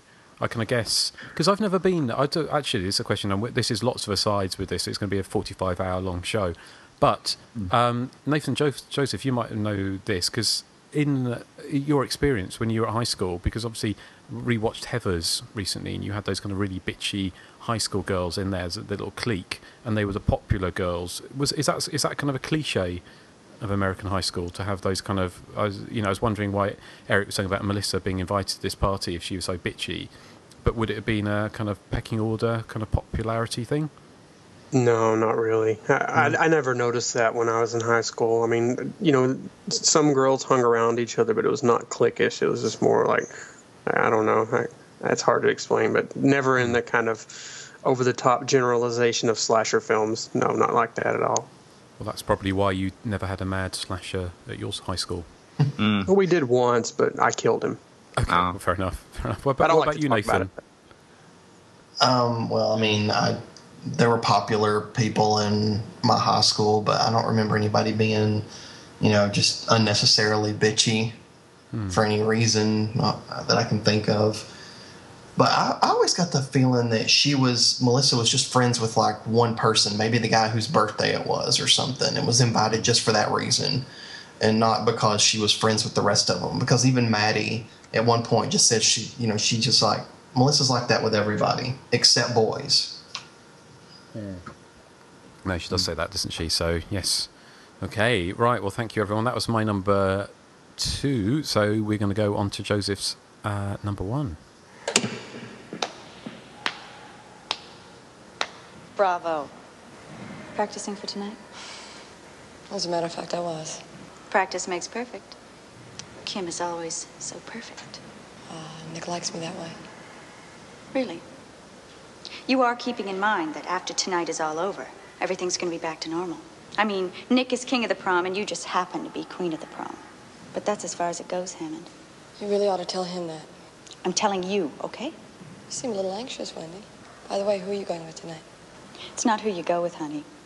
It's who takes you home. I'll try and remember. You wait and see. Just wait and see. Okay, Joseph. That was Wendy from Prom Night. I, I think she's um, she's right up there with uh, the best of the bitches. Uh, plus, she also gets that that wonderful chase scene, which we've mentioned before. Uh, I, I kind of felt well. I don't want to say I felt bad for her, but uh, I definitely liked her more than the actual Jamie Lee Curtis character. I thought she was more interesting, and uh, you know, she does all the things like trying to stir up trouble and you know dating that uh, Lou is it Lou the bully Yeah. character to try to you know cause controversy at the proms. She's just you know the arch- archetypical you know uh, bitch, and that's why I picked her for my number one. She has really good catty dialogue too. Mm, they have that brilliant. good back and forth. Yeah. Excellent. Yes, I agree. I chose Yeah. the exact same clip for, I think it was just top three dialogue clips from slasher movies. Uh, and she would have been my number one if Joseph hadn't stolen her from me. Um, I do Well, think she's really you interesting, but I think your gallbladders removed. You'd no, be I was fine. No, because I was on vacation, as you would say, is is when this was decided. So Well, quit Um, taking vacations. yeah, um, but I do think I think she's equally as I wouldn't say she's more interesting than Jamie Lee Curtis because I think Jamie Lee Curtis is particularly is quite strong in this movie, but I think she's the equal of. And even though she's bitchy and unlikable, she's really really entertaining to watch, which I think is the reason why you kind of feel sorry for her when she dies because she is an entertaining character. I think I would agree with that. Uh, it's because she's so entertaining that you know you kind of feel bad for her when she dies. But when you sit back and think about it, like she is one of the more crueler uh, slasher movie characters. You know, that's not a killer because you know she, you know, took part in Jamie Lee Curtis's um, sister getting killed when she was a kid, and then she's bitchy to her throughout school. Apparently. Yeah. On top of it, it's like, okay, I killed your sister. Now I'm just going to be mean to you and try to steal your boyfriend. Well, that's all It's part of her cover up. Yeah. It's transference. Yeah. yeah. But that, that, that dialogue I think is brilliant. But. I love the way she addresses her as Hammond, not just as Kim. Yeah. Mm-hmm. You remember that Hammond. Excellent. Well, thank you very much, Joseph. Uh, and good number one. And Eric, I think we might know what yours are going to be. Yes. Pity Antonio couldn't choose between us. I certainly wouldn't mind if he took me home. and for what reason would he choose you when all you do is throw him in the swimming pool and make a nuisance of yourself? Oh, yourself? Antonio would understand. It's only a little fun. Besides, that's the best way to learn a foreign language in bed. Well, when all you want to is become Antonio's Spanish-speaking mistress. Just serve me Antonio with chocolate icing and watch me devour his body. Good idea. Bring us some dessert and see that it's got plenty of chocolate icing. I thought you knew how to take a joke, Antonio. Why did you get upset? I was only doing what you asked me. One great Latin lover thinks he can just sit there looking like God's gift to women, you lousy fraud. What's eating her? She really tore into you. Don't take her too seriously, Antonio. When it comes to sex, Inga's a little naive. Okay. Well, Eric, that's of you picked yourself. Ha ha ha. Eric is Inga. Very funny. Um, now Inga, I don't know if she, she's not the traditional bitch. She's not the um, you know slagging off all her friends and being mean. I think she's more of a moody bitch. Um, again, it was uh, I had to really sort of scrape the bottom of the barrel for bitches. That's not a very that's a very strange sentence, I have to say. It is, Um, yes. uh, so I chose Inga. So people may disagree, but I do love her. And I love the way in that clip, like she's all flirting with Antonio, saying she wants to cover him in chocolate icing and eat him, and he suggests the same thing back to her, and she goes throws a strop and storms off. Um, you know, she's completely she's bipolar. I'm guessing. Uh, so and every line of dialogue she has in the film is, is outrageously entertaining. You know, particularly the one that we keep coming back to, where she's bouncing up and down the bed, pretending she's having sex with Ralph. Um, so that's why I've chosen Inga. You may disagree that she's a bitch, but hey, you shouldn't have stolen all the good ones from me. Ah, yes. No, no, I think Well, she may um, not be a bitch, but you are, Inga. you make me cry. Oh, here we go. Here we go. Yeah, it's a, the old deflection. Yeah. yeah, yeah, yeah. We've seen it all before. I'm recovering from surgery. Cry me a river. Yeah. Mm-hmm. Yeah. Right. Dick face. Pardon? What? Cry me a river, dick face. Oh God. It's a quote from. I Does can't the remember- hysteria continues have a HR department? Does Yeah. it? File it right here, buddy. Right Yes. here. Yeah, it's just out that door, Eric. Um, right. Just past anyway, the water cooler. Nathan, here's your number one. Okay, slime buckets, listen up. The phrase for today is I myself prefer a big, fat cucumber. Let's hear it. I myself prefer a big, fat cucumber. I can't hear you. I myself prefer a big, fat cucumber. Hey, girls. I've got a big fat cucumber. Where would you prefer it? Get lost, losers. Okay, Nathan. What's that Oh. and why is your number one? That is the wonderful Veronica from Killer Party. I like Veronica a lot because, you know, through most of the movie, she's, you know, like a mean bitch, especially to the girls pledging the sorority. But I guess in a way she kind of needs to be because, you know, she's the one that's putting them through their initiation. Um, but I always love the scene where the girls, um, you know, they they think that the frat house is haunted, and uh, Vivia gets you know pulled into the basement, and Veronica, you know, like tries to get all the girls to pull together and go downstairs all together to find out what's going on. I thought that was smart thinking, especially from somebody who, you know, I thought was just kind of a brainless, bitchy character. But um, ultimately, she's she's awesome, and you know, she's got her great lines of uh, of dialogue when she's uh, very cruel and mean. Absolutely, yes. And did you see? Did you see that link I sent? I put up about um, that Total Film in the UK said that Killer Party was one of the best fifty sort of um, cult films you'd never heard of? I of. did, I did, and I, I agree with them. Mm. So yeah, Except that we've heard of it. Well, we have, we have, of Yeah. course, but um, but most people, when there's a few on that list I hadn't heard of, so I've I've kind of gone seeking them out. But uh, yeah, no, it's very good, very good choice, Nathan. Um, anything else you want to say about that? Uh, no. No. Okay. Well, just going to my number one. Now, I did. I kind of kicking myself for not uh, choosing. I, I don't know why I didn't go for the uh, the bitchy wheelchair girl in Psycho Beach Party because she had some great lines. um, was it Bettina Barnes? I can't remember. Do you remember? No, it was uh, Rhonda. Rhonda. Okay, yes, um, that's right. But she has some great lines, didn't she? And I should have done that, but I haven't. I've gone for the old standby, which is another film we've um, we've covered, but uh, this is my number one. Mom, it'll be all right. Daddy's down there. It'll be all right. Oh, sure. Daddy's down there. He knows what to do. Daddy always knows just exactly what to do. Cheryl, don't. Especially when he wants to run lives. That's a crack up, isn't it? He's a burnout and he's trying to run my life. Cheryl, he can't do anything right. He's a waste, Mom. A burnout. Shut your bitchy mouth! Yes, that was Cheryl and her sister fighting from 1982's Superstition. Um, and how could we not end the sh- end, well, end the show, end this part of the show with um, without "shut your bitchy mouth" comment, which I think has to be one of my favourite sound bites and one we have used quite a few times in the past. So, so anything you want to say about that, or are you going to shut your bitchy mouth, Eric? I'm going to shut my bitchy mouth because I prefer a big fat cucumber. Oh, okay, right, okay. and Um, I can keep it up till the end of the song. right. What about you, Nathan? Can you keep up? Um, I wore my jacket that way in a mental hospital. right. Okay. well, well, there we go. So um, that is the end of um, the bitching part one. But we will be coming back with some more mega bitching uh, in part two of the show for uh, the main feature, which is Sleepaway Camp. So here is the trailer for the film. Dear Mom and Dad, I've been at a sleepaway camp for almost three weeks. And I'm getting very scared. Welcome to Sleepaway Camp. Someone is watching you. Hey, Baba, Reba! Someone is waiting for you. Someone wants to scare you to death.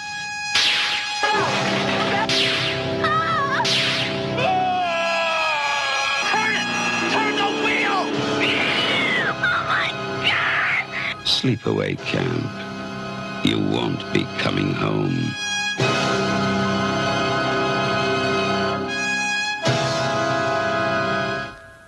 Welcome to Camp Arawak, where teenage boys and girls learn to experience the joys of nature as well as each other. But when these happy campers begin to die in a series of horrible accidents, they discover that someone, or something, has turned their summer of fun into a vacation to dismember. Has a dark secret returned from the camp's past, or will an unspeakable horror end the season forever? Sleepaway Camp is um, is a kind of it's a film. When I first saw it, way way back in time, it was released in the UK as Nightmare Vacation on video, probably about 1984, 85, and I it, it's it struck a special chord with me when I saw it, probably around about that time because I was kind of roughly the same age as um, some of the characters in the film, and obviously most slasher movies around made around this time, uh, like for instance the original Friday Thirteenth, d- didn't have any of the kind of the kids actually summer camp. Really, it was all about the older teenage or early twenty something, or in slasher movie. Um, uh, kind of the way the slasher movies often are, kind of late 30 something, to be teenagers in the film. So to actually have a film where there was a very young cast, it kind of struck a chord with me. And I know I'm not alone. I, in fact, I'm probably, I think I'm actually the same age as Felissa Rose is in in real life. So so it kind of struck a, a, a chord with me. When I caught up with it um, when I first started Hysteria Lives, I didn't like it quite as much. I you know I the the Porky style humour and stuff kind of uh, started to annoy me a bit because I kind of just wanted a, a straight ahead slasher movie. But over the over the last few years, I've kind of rediscovered Sleepaway Camp, and I think it is kind of pretty much um, uh, the the perfect kind of trashy, and I mean that in the best possible way. Early '80s slasher movie, um, and it has got it all. Really, it's got the um, it's got the the gore, it's got some suspense, um, and it's got a delightfully twisted kind of aura to it. It's very un considering it, it's essentially um, a carbon copy of a lot of other slash movies, at least in in theme and in some ways execution.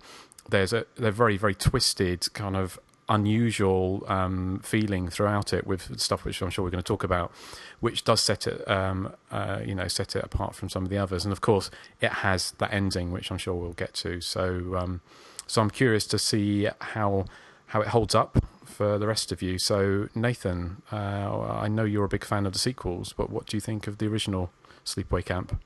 I think it holds up very well. Um, I really like um, all the characters in it, and you know, for the most part, um, the people that are getting killed, I, they kind of deserve it. You know, I mean, like bullies are getting killed, and the, you know, the the, the pedophile um, cook, you know, gets boiled. I mean, you know, he. A lot of people kind of deserve what they're getting because they're just so unnecessarily cruel. Um, and you know, I, I, like you said, the ending is just it's a it, Sleepaway Camp wasn't the first movie to do this kind of ending, but it was the one that is the most memorable. You know, like uh, everybody's going to remember that final shot. Um, how can you not? Um, you know, it has some pretty inventive death scenes too. I like the bee death. You know, the guys in the the bathroom stall and uh, the killer like you know drops them in there and he gets stung to death. Although you know how he couldn't break that little wooden handle to get out, you know, is um, a little crazy to me. But you know, whatever. It's a fun slasher movie, regardless. You know, it's the right effect. It's the right balance of fun and sleazy. Excellent. Okay. Well, thank you, Nathan. Um, I will come back and talk a bit more about it. But um, what about you, Eric? Yeah, I didn't see this actually until it came out on DVD from Anchor Bay in 2000. Um, I knew of its existence in the 80s as Nightmare Vacation, but it just never was available, and neither were any of the sequels. So uh, I, I, arrived at it quite late. Uh, I remember being kind of disappointed watching it for the first time. I can't pinpoint exactly why. Maybe it was the sort of the quirkier tone that it had, and maybe the, the Porky's style feel. Um, but you know, coming back to it in these last few weeks uh, to do it for the podcast, uh, I was just reminded about it. it. It's a lot of fun. It's very enjoyable, and I mean, it's definitely worth watching for a number of reasons. Uh, first of all, of course, there's that spectacular end shot, which I, I, I love the way that it just ends on that shot, and then the credits roll. I like the way there's no sort of um, epilogue to it. I think that that sort of strengthens the ending. Um, the we were doing our top three bitches, of course, and Sleepaway Camp has two of the best bitches ever in Judy and Meg. Judy probably being being the best. Um, her huge hair makes her head look enormous on top of her skinny little body. Mm. She's like one of those bobblehead toys, I think. Um, but she's just such a wonderful character, and like she's one of those bitches that's just so entertaining. You don't care how despicable she is. It's just every t- moment she's on the screen, it's just really entertaining. And the same with Meg as well. I mean, and how Meg has managed to stay in employment at Camp Arawak is beyond me. As you know, she verbally abuses Angela, then you know slaps her and shakes her and throws her into the lake, and still she hasn't you know shown her P60 or whatever the equivalent is you have in the UK or the States. Um, it reminds me of Selena in Movie House Massacre. I mean, how she managed to stay employed in that place is just bizarre. I mean, 80s uh, are probably a, a much different era than it is now. Um, well, her boss also, was an abuser too her boss?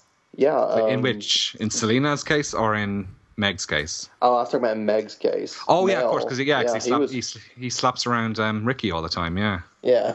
Well, that's because he's convinced that Ricky is the killer. Um, one of the other things I love about Sleepaway Camp is it's just absolutely wall to wall fashion tastic. I mean, of all the 80 slashers movies, this has the tightest hot pants, the highest waistbanded hot pants. Uh, you've got cropped t-shirts that I only ever saw in sort of um, you know really really camp village people videos from the era, um, and then you've got that fake mustache. I mean, I don't care how bad the movie could be awful. The movie could be um, Terror at Tenkiller, but it would be watchable for that fake moustache because it's the best thing ever. It, there's a character in it who uh, apparently he was a male model. We'll probably get to this in the background.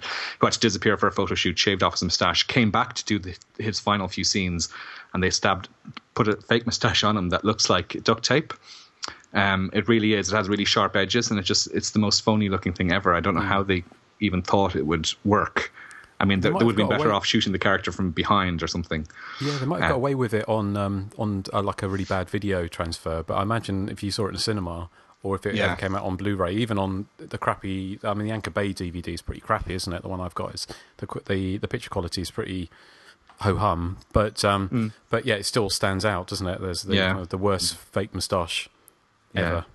And and it has the least discreet paedophile I've ever seen since Jimmy Savile, Mm-hmm. which won't mean anything to Joseph and just uh, Nathan, but you'll know what I mean. Um, in terms of the death scenes, they are quite creative. Um, I think probably one of the reasons I was disappointed when I watched it first is that it wasn't as gory as I was anticipating for an early 80s slasher because I was all about the gore probably even at that stage in my life. I was you know as I said I'm not the most mature of people.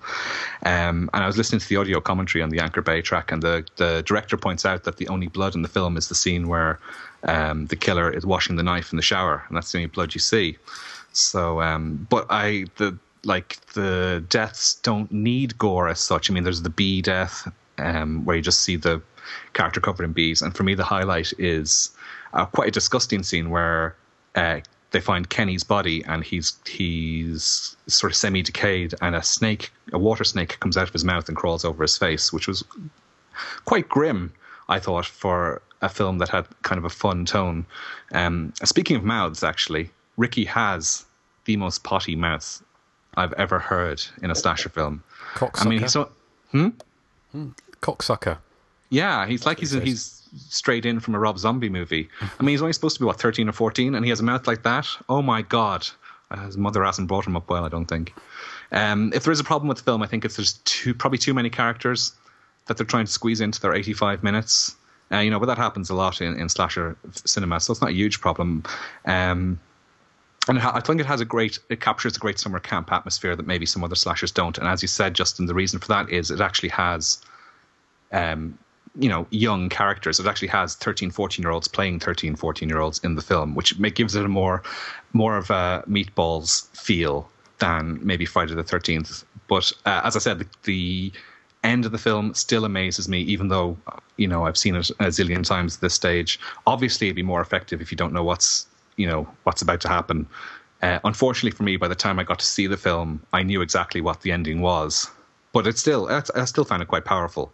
Um, it's definitely worth checking out, and it has the immortal line, "I've got to take a wicked dump." So, so much to like in the film. Excellent. Well, thank you, Eric. Um, Joseph, how about you? Well, Eric was asking how Meg could keep her job, and I think it's pretty obvious since she's sleeping with a male. Of course, of course. That was another thing the I was going to bring up. Yeah, is she Yeah, doing but- that? Is she doing that to keep her job, or is she doing that because she's genuinely attracted to him? I think she was attracted to him. Yeah. Well, see, that's that's kind of indicative acts. of this. I'm sorry. Go ahead. No, I wasn't going to say anything. Oh, that's all I said was Yeah. I just said you know the way she acted like she was attracted to him. Yeah, that's the that's the vibe I got as well. Yeah. Well, either way, it's kind of indicative of this whole film. It's, it has this weird kind of vibe of, you know, in most slasher films, you know, when they delve into kind of sexual sexuality, it's, you know, basically teenagers in love. Here, it's, you know, this girl who's probably 17 years old, she's dating, you know, the the, the owner of the camp who's probably in his 60s, and then you have that that pedophile who's you know basically you know going around like a vulture looking for little kids. And then you know not to mention on top of that you have the you know Angela who you know spoiler big spoiler turns out to be you know a boy. So there's obviously this repressed sexuality going on. It's just so weird and bizarre. This whole film is just covered caked and permeated in that kind of uh, feeling I guess you'd say. But um yeah, it's like one part, you know, just kind of a hijink summer camp movie, and then some of it's like really grim slasher stuff. It's kind of bizarre and all over the the, the place, but it, it really works because it's just it's just like this whole melange of weirdness going on, and I, I do like the characters, even though pretty much ninety five percent of the characters are pretty despicable and mean and it just kind of works here. I don't know how they pulled that off but they did. You know a lot of slasher films have all these hateful characters that you can't wait to see die but here they're all hateful and yet you kind of you don't really root for them but you enjoy watching them on screen you know from ricky's potty mouth to meg and judy's complete bitchiness and And then you got that uh, Ronnie who looks like a freak of nature on steroids, and with all his flat acting and Mel's overreacting to Ricky thinking he's the killer, and and then you have that kid who is I think he was in the last Starfighter. I think that was the same movie. Uh, I can't remember. He was in one of those big '80s uh, science Who- movies. who was? He's Sorry? the one who liked the boy who likes Angela. Oh right, He was in one of those. Yeah, it's Christopher Collet. He was in one of those. he? Uh, he's in Firstborn, I think, with Corey Haim. Yeah, Uh, I know that. Yeah, he's in one of look those science kind of movies, uh, like The Last? Starfighter or Manhattan, Manhattan Project or something like that. Yeah, it's Manhattan Project. He was in Yes. Yeah, that, yeah. And he was in The Langoliers, which is a great concept, but Yeah. not a terribly great TV miniseries. But Yeah, I mean, everybody, every character in this movie has some sort of huge flaw, but, but yet they're very enjoyable to watch. Um, I think my favorite scene uh, I've always that's always stood out is this the scene where uh, uh, what's his name the uh, Kenny where where Kenny's actually under the boat and he's he's calling for Leslie. He's like Leslie, and then the killer just pops up out of the water. I always found that scene to be really you know kind of startling. Uh, but interestingly enough, I first saw this film in 1985 or 86. I, we had rented. Uh, it might have been 87 or so. I don't remember. We rented. I remember we rented Summer Camp Nightmare, but Sleepaway Camp was in the box. So when we watched it, we were like, "Well, this has nothing to do with the what's in the box," and there wasn't a label on the tape. So when we took it back to the video store, he was like, "Oh, it got mixed up." So that was that was my kind of introduction to Sleepaway Camp. You know, I, so you know, after a few years after I'd seen it, I'd kind of forgotten about it, and so I'd kind of got you know Sleepaway Camp and Summer Camp Nightmare kind of mixed up. So I was like, you know, that movie with a girl turns out to be a boy. I want to see that again. I think it's called Summer Camp Nightmare. So I went to rent that. When I finally watched it, you know, it, it wasn't that movie, and I'm like, well, what's the movie? So I finally found out it was Sleepaway Camp, and that's pretty much you know my legacy with the film. But yeah, I really do enjoy it a lot. It's definitely sleazy and definitely just bizarre and out there, but uh, yeah, it's it's legendary. I'd say definitely. It certainly is legendary, isn't it? I mean, should, should we talk a little bit about the the beginning scene where the um, because I love that that overacting of the because Of the beginning skier. movie, the ski, yeah, the water skier, um, Yeah. which we started the show with. There's- It's the, uh, the- I mean, basically, if you've not seen the movie, we are going to spoil it in a minute, so just be aware of that. I think we Uh, have already spoiled it. Oh, all right, okay. Well, we're You're, okay. you're talking about the opening scene. The one the one bit of the opening scene that I always laugh at is right after the boat hits the the two. Well, I guess it's two mannequins pretending to be teen, the, the teens. It, it pans to the uh, the lover standing on the beach. And he, he looks like Stanley Tucci, but he, his reaction is just so funny because it's so nonchalant. He's just like, John. I always laughed at that. But I love the because they, they basically they the director obviously said to that the girl who was in the water, the water skier, who just said, "Okay, just freak out," and then didn't say cut. And she was just going, "Oh my god! Oh my god! Someone help them! Help them! Oh my god! Help them! Someone!" You know, he just she must have been thinking he's going to call cut in a minute, and he doesn't, and just goes on what seems like an eternity. Um, I'm surprised she didn't sort of lose her voice after maybe she did after that, but um, but then, of course, that leads us on to um, Aunt Martha, doesn't it? Who is again Oh, one yes. of the It does one of the films. Oh yes. I believe there's a whole bag.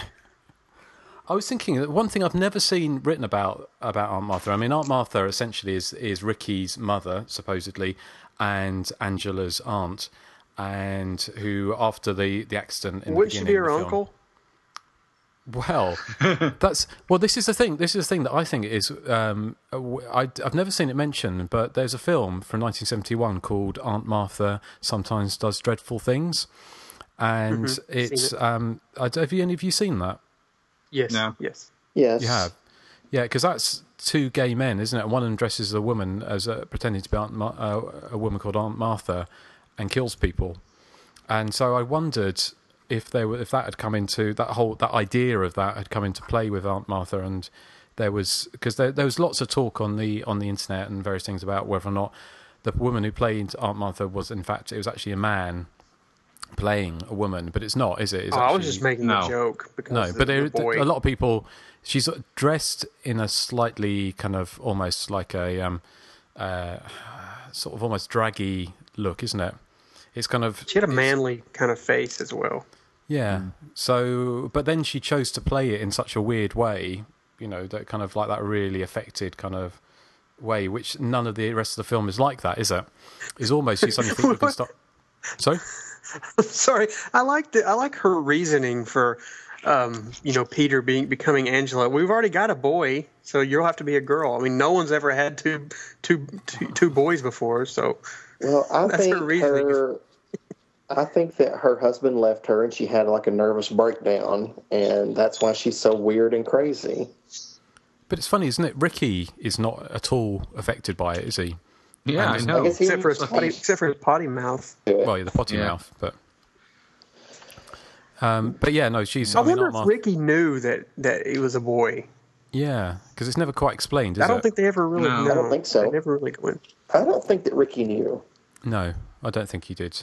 Um, I mean, he's very protective of Angela because obviously Angela goes to summer camp, which is probably the worst possible place for her anyway, because she's chronically shy, or he's chronically shy, um, and then drives uh, Meg and um, and Judy to distraction, doesn't she? Yes. And I love the fact where they, I think they on the commentary they say um, he just basically her her her kind of um, uh, you know to auditioning for the role was to sit in a corner and eat a chocolate bar and stare into space. I could do that. Yeah, exactly. I was so, but that's how she got Oh the my role. God, Eric's a girl. Hey, I'm only a bit of a girl. But um, but uh, yeah, I love I loved um, uh, Judy as well. I mean, as like you talked about there, Eric, but about the high waistband. I mean, her her shorts when she when she we first see her, she's got those red shorts on, and they're Mm. so high, aren't they? They're almost Yep. under her chin. it's it's just so bizarre. It's kind of and, and Meg's got that amazing headband in the um Mm. in the cafeteria scene, isn't she? Which I thought was uh, I like the way she spells her name as well for everyone. M E G. Yeah, yeah. um, I mean, it's also the the whole psychosexual stuff going on in it. I mean, it is it's just kind of complete fraud, isn't it? I mean, the the weird, you know, the whole the paedophile thing, which again, you just uh, considering the, the age of the children there. Um, and the fact that um, Felissa Rose did the film, she was only 13 at the time, and it's kind of, you know, and he's making all these jokes about baldies and stuff, and none of the people around him are even really batting an eyelid, are they? Yeah, that's what I was going to say. The the the guy James Earl Jones, his father, who's the the other chef there. Yeah. he Is just he kinda James Earl Jones' at him. father? Yeah.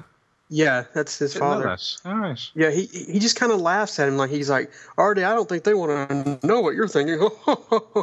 What a dick! I mean, go tell somebody, hey, we, we got a pedophile working in the kitchen. You might want to take care of him. No, he laughs at him. Yeah, you would have Well, thought they would have Angela had some Just thinks it's funny. Hmm. Yeah, Yeah, but, the thing is, he but he did get a raise. He he got he got promoted to head chef, so he gets a raise. But the paedophile is one of the most despicable characters in it, and he it's sort of you know inferred that he doesn't die. Really, he just gets scalded. Yeah, it might, it might be a gonna fate worse than death, though. It could mm. be, yeah. Mm. And then, of course, you've got Judy's fate, which is basically getting hot tongs Oh, up the Lord. minge. Yeah, and and so they're woohoo, yeah. which is kind of pretty sort of you know again there's you know it, it's kind of It was a it's hot very leg. twisted. Oh yeah, it's hot. Um, so yeah, it's got all this kind of weird stuff going on, and of course the whole kind of you've got the two gay dads, and then you've got like the end with, you know, and it's difficult. I, I wondered whether or not because I saw some people talking about this, and whether or not you think it is fundamentally. I'm not saying I'm not saying I agree with this, but whether or not the people are talking about whether or not it's a homophobic movie, in so much as it is it around about the fear of gay people, the the, the film itself, or not. The only indication that I would get of that is when you see the two girl, the two kids laughing at the two guys, you know, snuggling up in bed. I think the psychosis of Angela is basically because she has been adopted by a psychotic woman more than anything else. I agree. Well, I have a question for Eric, but before I ask the question, um, I think I, I can understand why you know Angela is so pissed off to kill people. I mean, not only is she pretending to be a girl and she's really a boy, but she has a small winkle, so she uh, that probably make me want to kill too. No, it's a, it's probably just 'cause it's a cold night. It's like nighttime by lakeside. It's probably really cold. It's shrinkage. Yeah, she went Yeah. swimming. She's hung like she's hung He like a donkey. swimming. I'd say. Now, Eric, I have a question for you. Yes. If he wasn't, well, if he wasn't a pedophile, would you find the, the, the, the cook to be your cup of tea? Um, Out of everyone in the cast, yes. Because he's all, he's all burly and bearded and Yeah, yeah, Oh, yeah, maybe, and- yeah. Possibly. Although what, there if is they, a. what if they cast Bob Hoskins as the pedophile? oh yeah. Would that would that would that have upset you? No. No. Just Not upset that- me that, that he's Bob just Hoskins acting. going it would just it would upset me the fact that he was interrupted in the middle of unzipping himself. Eric, this What? is this Um, po- this podcast is, is going into so many places that probably shouldn't do. Isn't Yeah. It? But um, I mean, again, it's kind of the weird thing about the film is it's that kind of. I mean, it's got that baseball game, hasn't it, which goes on for about ten minutes for n- to no purpose whatsoever, really, has it? You know, And they they bowl they bowl sort of underarm in sort of a girly fashion. Yeah. So sort of, to sort of just lob the ball at the batter. Hmm. Whereas normally isn't the procedure to go overarm and just absolutely wallop the ball at the Now he's person. playing softball. yeah, that's oh. cricket. You're thinking What was- cricket, Eric. what was the character's name? The counselor, uh, not Ronnie, but the guy that sort of looks like Ronnie, who is kind of you know you know stocky and muscular as well. Uh, he was the other guy that um, he, he was on the baseball team. Does anybody I remember his if name? his Oh, name. Gino. Yeah, Gino. I, yeah. There's one. fu- There's one funny scene with him. Him, where uh, he comes in after they've done that whole, um, you know, cut, cut off his vision and he raises it up into uh, the kid's his asshole, basically his nose. Oh, that, ew, that practical yeah. joke. He Hmm. comes in. He kind of gets onto them for having that knife. And then he's like, "All right, everybody go to bed. You too, lover boy." And then they all pile on him. And then all of a sudden, you know, he's a big guy. He just decides, "Okay, maybe I'll do it too." And he just piles on top of all. I of them. know that was very I just- sus. I thought. It's Yeah. like God, he's gonna crush everybody with all his muscles and stuff. I thought that was funny. I like Um, when Judy got slapped. Oh, that That's was that slap scene is brilliant. Yeah. Flat. She's a real carpenter's dream. Flat as a board and in need of a screw. Ew. Fuck off. Have- I would have expected the girl that slapped her to be the- the one that would have done it out of everybody in the movie. She's Somebody kind of set up as like. She's probably the only one who really cares in the film. She's the only one who has like any empathy with it for anyone. So you almost kind of expect her to be this final girl, but she kind of just disappears. Well, do you notice the way that she, she lets Judy have her say and then she stands up and says, Stop it, Judy. She doesn't like interrupt Judy in the middle of anything. She Yeah. She's kind of um un- unassertive, I think. But I was watching that, that, that I have the film on the background and I was watching the scene with the bees again.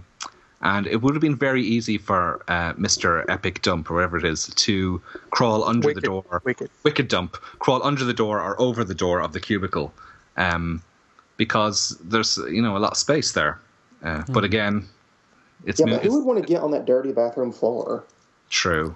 Yeah. Well, they're being stung to death. Yes. yeah. Um, but yeah, pick being stung to death. But it's kind of weird, isn't it? Because they, I, I started to watch it, and they, the, the, the bees come in. You hear all the bees buzzing and him screaming, and go, "Oh my god, oh my god!" And there's no bees, is there? You don't see any bees flying about at all. But then you get the shot of him on the ground, or not, or the the kind of whatever the prosthetic of um, the dead body on the ground, with the bees completely covering it. So it was just strange that they didn't have a few bees flying around in the periphery of the original, you Mhm. know, the opening shots of that. Um, but uh, Um, are bees that dangerous? if you stuck a, like a bee's nest into somebody's house, would it, would it sting you to death and cover your face? I don't know, to be honest. I don't- I don't the think so. African bees. Now, a lot Well- of these death scenes are indeed, you know, kind of painful to, you know, in looking back at them, like the bees and the the snake coming out of his mouth, and then certainly Judy with the the curling iron. But one death scene that I thought was really disturbing, and you don't even see it, is when they happen upon the the kids that have been camping. They've all been killed, and these are all like five year old little kids, and they, they just see their bodies laying around. I Mm. thought that was really disturbing. They shouldn't have laughed at her. Yeah, they did. Uh, They were throwing sand at her. Yeah. Yeah, they were like throwing sand and laughing at her earlier in the movie. Okay, that's Well, I mean, why. I being five why. years old, that's one thing. You don't know what you're doing, but these teenagers deserve. Wow, I mean, I, that's one. I mean, what I'm saying is one shot that they don't really even focus on. It's probably more disturbing than the actual, you know, uh, money shot death scenes in the film, like the the curling iron and everything. I found it more disturbing than that. Hmm. I mean, let's. I mean, let's talk a little bit more about the the the ends of the film. Um, I mean, I- really liked, you know, the fact is that not only is Angela now obviously completely mental, and she has she's cradling um, the the head of uh, what's his name the who's the guy um, Paul. Mike, is it oh, Paul Paul's Paul. head in her Paul. lap, and um, but she's also taken time to backcomb her hair. If you notice, it's kind of like really big. She's got like a big kind of do, you know, sort of like a sort of uh, sort of big backcombed mess of hair. So it's just like it's a bit like in uh, the end of Urban Legend, isn't it? With the um, the women in that that uh, you know, it's the bigger the hair, the bigger, the more psychotic you are.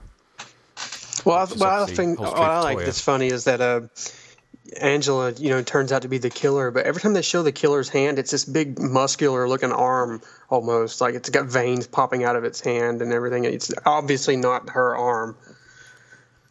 And You I'd, know I'd heard that was? they, uh, I'd heard that it was Ricky, Yeah, the, well, the that's- kid who played Ricky. It It was. was his arm, like doing all that. Well, what about this? Sorry, what about the scene where um, we see the killer standing backlit in the doorway as he's or she's about to kill Judy? Hmm. Is that is that Felissa Rose standing in the doorway? No, no, They talked about that, didn't they, on the um, look like her. commentary? Do they? Who did they say it is in the commentary? Well, she says to him, "You told me that was me. Was that me? I don't remember. So I don't think they they n- could remember. Because who you can was. sort of half see the face of whoever is standing in the doorway. It's hard to tell, but it is probably probably um, Jonathan Tiersten. Tiersten. Tiersten. Yeah. Well, it's kind of what, what I thought was funny was that I mean, just just a little aside before we get onto the feedback in a, in a little bit was the was the fact that apparently the reason that Angela didn't play that the that wasn't the hands used in that was it was in a contract that she wouldn't be involved in any of the death scenes, which is fair enough. But her parents signed um, said oh, it's okay for her to be in a scene with a, a paedophile putting his flies down and saying, you know, it's Yeah. kind of, do you know what I mean? That was just like really weird. I don't understand why she she's in a slasher It's movie. kind and of. Sorry. That's kind of like you know how it is in America now. Like people balk at you know people being topless on TV, but yet you know there's all this violent content they don't really you know bat an eyelash to. It's kind of like that. Hmm. So I'm taking a slurp of my ginger beer. Um, okay, so is there anything else You you know, want to? I, I just wanted to say Joseph was all used to be very, very mean about the character of Susie. He always called her a mongoloid. Who? You. Susie. You said, Which one's Susie? Which one's Susie? The girl that slapped Judy. You said when that mongoloid right. slapped Judy, and you, I remember it like it was yesterday when you said that because it was a very mean Oh, yeah. comment. She does have a, a potato esque head. Another potato esque cat. It's a it's a bitch fest. This show. Totally. Mrs. Potato. One thing I did, they keep they keep on talking about doing a a, a remake apparently of this. Um, we can talk a little bit about the sequels uh, shortly, but I did think, can you imagine if they got for Angela, they got Shangela? Um, oh my to do it? gosh, that'd be awesome! I want to see Shangela play Angela. Yes, and uh, again for Joseph and Eric, this probably won't make any any. No, it sense to doesn't you. make any sense to me now. Hallelujah. Hallelujah! It's um, it's another RuPaul's Drag Race. Shangela Alright. is probably the most annoying character in that. Um, and her, she said her name it's like Angela with a shush, Shangela, and she's just like this really annoying drag queen. So she'd be fantastic as um as as Angela or Shangela in the real. Can I say um, that um, as far as the sequels go, I do intend at some point to do a double feature of two and three on the show. So just FYI, I'm not going to pick Return to Sleepaway Camp. I don't want to. I'll never pick that one. If one of you guys want to ever pick that one, that's fine. Uh, but I am going to pick two and three at some point. Are you saying there is a slasher movie out there that's beneath you? it's not really beneath me? It's just too annoying. All right. Well, the problem actually- is, I think they captured lightning in a bottle with Sleepaway Camp unintentionally. I don't think. I think a lot of this just came off unintentionally. So they tried to, you know, capture that same feeling intentionally with Return to Sleepaway Camp, and it didn't work. Not at all. Can I just ask you a question, Nathan? You said that uh, the ending of Sleepaway Camp had been done before. What uh, what other films? Oh, No, no, no, no, no, Because I'll spoil it. All right. It is a I'll slash. tell you. I'll tell you after the show. Yeah, you can tell me after then. Yeah, okay. Okay. I've probably seen it. I just can't recall. Yeah. Hmm. Okay. It was done before Sleepaway Camp. Yeah. Yes. Mm-hmm. So I I kind of skim watched Return to Sleepaway Camp this afternoon because I've never seen it before, and I had about an I've- hour before the podcast, so I just thought I'd just watch watch it, and I knew I can watch the whole thing, so I skimmed throughout it, um, and I could certainly see why it would be really really annoying because there's the fat kid, isn't there? The one who's Alan. been Alan, yeah. Who's Oh, who's God. and he's always he's always bullying and always saying he's being bullied. And he, funnily enough, he reminded me of someone. Eric. Oh, shut up. shut up, everybody. Eric, I'm changing your name to Alan. Um, but have you? Has, has anyone, anyone else seen that? I haven't seen Oh, it. no. God. Is there is there a lot of um, the original cast in it, or is there a lot of flashback footage? Because IMDb um, credits a lot of the original cast in its listings. Yeah, listings. Ronnie's There's a lot it. of the original cast that Yeah. comes back. Yeah. Oh, they're, they're back. they're back in it. Ronnie. Yeah. Yeah. Yeah. Oh my God, Isaac Hayes is in it as Charlie the chef. Yes. Yeah. It's just it it uh Such a misfire. Is it it? is because the character of Alan is is supposed to be, I guess, kind of like the Angela from Sleepaway Camp One, but he is so unlikable. I mean, like Justin said, he's a bully himself. So I mean, it's hard to feel any sympathy for him when he I gets hate picked on. I hate people like that. Mm-hmm. And he's always screaming and crying, and he's just so obnoxious and uncouth, and he's disgusting. He never showers. And he just, ugh, hated him. Hated that movie. Mm. Terrible. So I mean, when people that picked on him start getting killed off, you're you almost feel sorry for them. You're mm. like, it's mm-hmm. a shame they got killed because he deserved what they gave him. I didn't. I won't give Mhm. away the ending, but I did quite like the ending. It's not obviously not a patch on the original, but um, Did you first not guess though the Oh, yes. twist at the end? as soon as you saw that other As character, soon as you saw the character, you knew that that was what was going on. yeah. Do you think Mhm. that? Do you think the person who played that character was the character person at the end, or do you think they just? Yes, I do. Yeah. It was. It was okay. Yes, Cyrano de Bergerac, wasn't it? It was a bit. Um, Oh, the full movie is available on YouTube. Oh yes, you can watch it. It's, I was probably watch, worth watching it on fast forward like I did. Just kind of. Um, Yeah. Some um, the special effects are quite good. The gore scenes are pretty full on, aren't they? I love the bunk bed death. I thought that Yeah, was bunk- very inventive. With the bitchy, um, the big black girl. And isn't it the same director as the original, Robert? Um, Yes, Robert it is. Hiltzik. Yeah, Yeah. Mm-hmm. I mean, and he's look, bit- he's looking to do a fifth one as well, isn't he? Well, they didn't. What was the? I mean, I didn't. You know, basically there was. We had the first film, didn't we? And then we had the two uh, done back to back. Well, Nathan's going to cover, and then then there was the Sleepaway Camp Four, wasn't there, or the Survivor? Survivor. And what It was was that unfinished. That's Yeah, a different movie, is isn't it? To Return to Sleepaway Yeah, it was Camp? unfinished. It was unfinished. They- It was going to be the fourth one. It was going to kind of call back to the original, but they never did finish it. But John from Retro Slashers basically found all the footage and kind of compiled it into not really a movie, but it's more of a clip show. But it's kind of you can watch it as a movie. It's on uh, one of the DVDs, I believe. Oh, it as is. a Yeah, it was released. feature. Yeah, they released the three movies as a box set, and that was a special bonus disc. I remember now. Mm-hmm. But um, and I would watch that on fast forward as well. It's just a girl wandering aimlessly in the woods for like thirty minutes. Yeah, it's kind of dull. Yeah. Right. So, but is, is they, are they trying to make another one as well? Is that is that? That's the, what I um, read on Wikipedia, which of course is a reliable source for everything. Oh, yes. Uh, yeah. So let's talk, let's looking talk about the director because um, he's he, Robert Hiltzik. He's kind of a strange character, isn't he? Well, he never did anything else, really, did he? No, No. no. well, the, the rumours were that it, this made so much money that he never needed to work again. Um, Really? well, yes, I don't know if that was true. Um, it, it, it, it was a big hit, wasn't it? Relatively, anyway. It apparently outgrossed. Um, it made double the amount of Amityville 3D, and outgrossed Yentl on its um, its New York run. So, so, it, so it obviously made him a fair bit of money. But I did read he said something, um, and I, will let you guys go with the feedback um, with the background in in a second. But just the one thing I was going to say was that he said um, uh, someone questioned him about Halloween and stuff, and he said, "Oh yeah, it was an okay movie."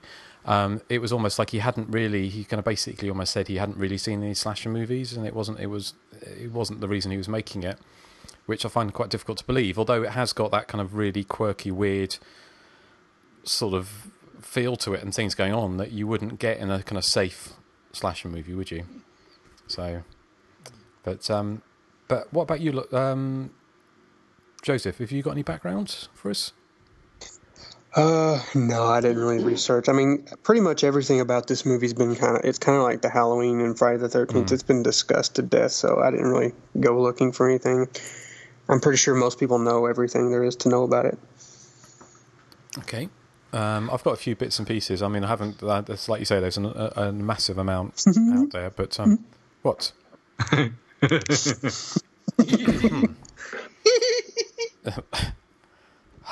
Nathan, have you got anything you would like to give us? Who? No. Nathan. All right. No.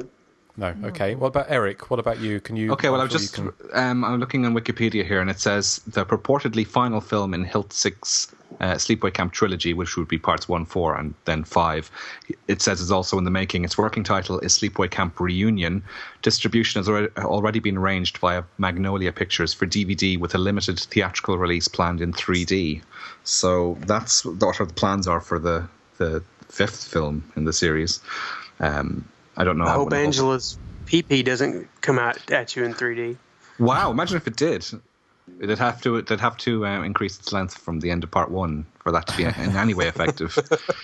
yes. Um, what else did I find? Um, if you go to Sleepaway, it's sleepawaycampmovies.com is the web for it. Uh, it has interviews with a lot of the cast members, um, including uh, Loris Sallahian, uh, which is probably pronounced incorrectly. He played Billy, who was the one who was stung to death by the bees, I think. But he was saying that in the skinny dipping scene that they had an audience of locals who'd set up count, who'd set up deck chairs and picnics for themselves on a nearby shore to watch all the men get naked. And he said uh, the night the sight of all the naked film studs to be bouncing into the freezing water set them into some rather questionable behaviour and sent me walking off the set. He said. So I wonder what this questionable behaviour that the locals were doing was. Uh, yeah, I d- I, always wondered that. Hmm. Yeah. Uh, John Dunn, who played Kenny, who of course is the guy who uh, gets killed after the canoe upturns and who the snake comes out of his mouth. Uh, he had a large chunk taken out of his hand uh, when the canoe flipped over because it hit a rock at the bottom of the lake.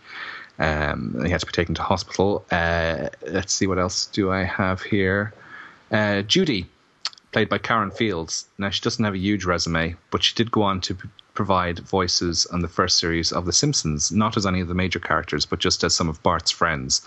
Um, so, I mean, I haven't watched the early Simpsons episodes for a long time, so I don't think they're as good as later ones. So, uh, but I mean, she did have a minor career afterwards.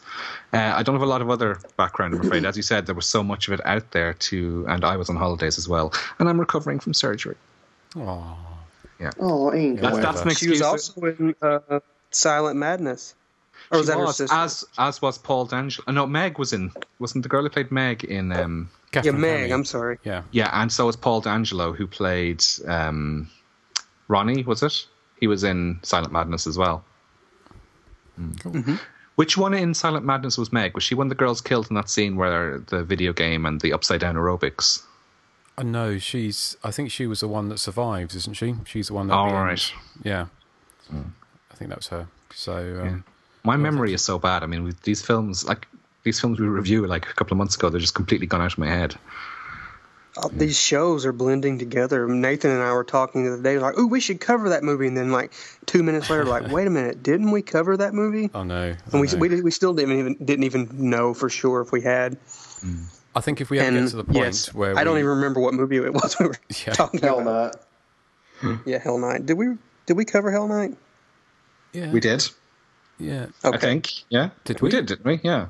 No, I'm not sure if we did. We. No, Even we did. We you did, guys aren't sure. Yeah, we did. No, we are. We did do it definitely. Okay. Well, if we ever get to the point where we record a whole show and then realise we've already recorded it on that, it's time for us to stop, isn't it? I think so. Yes. Or it's time for you to stop drinking, at least. yes, that's true.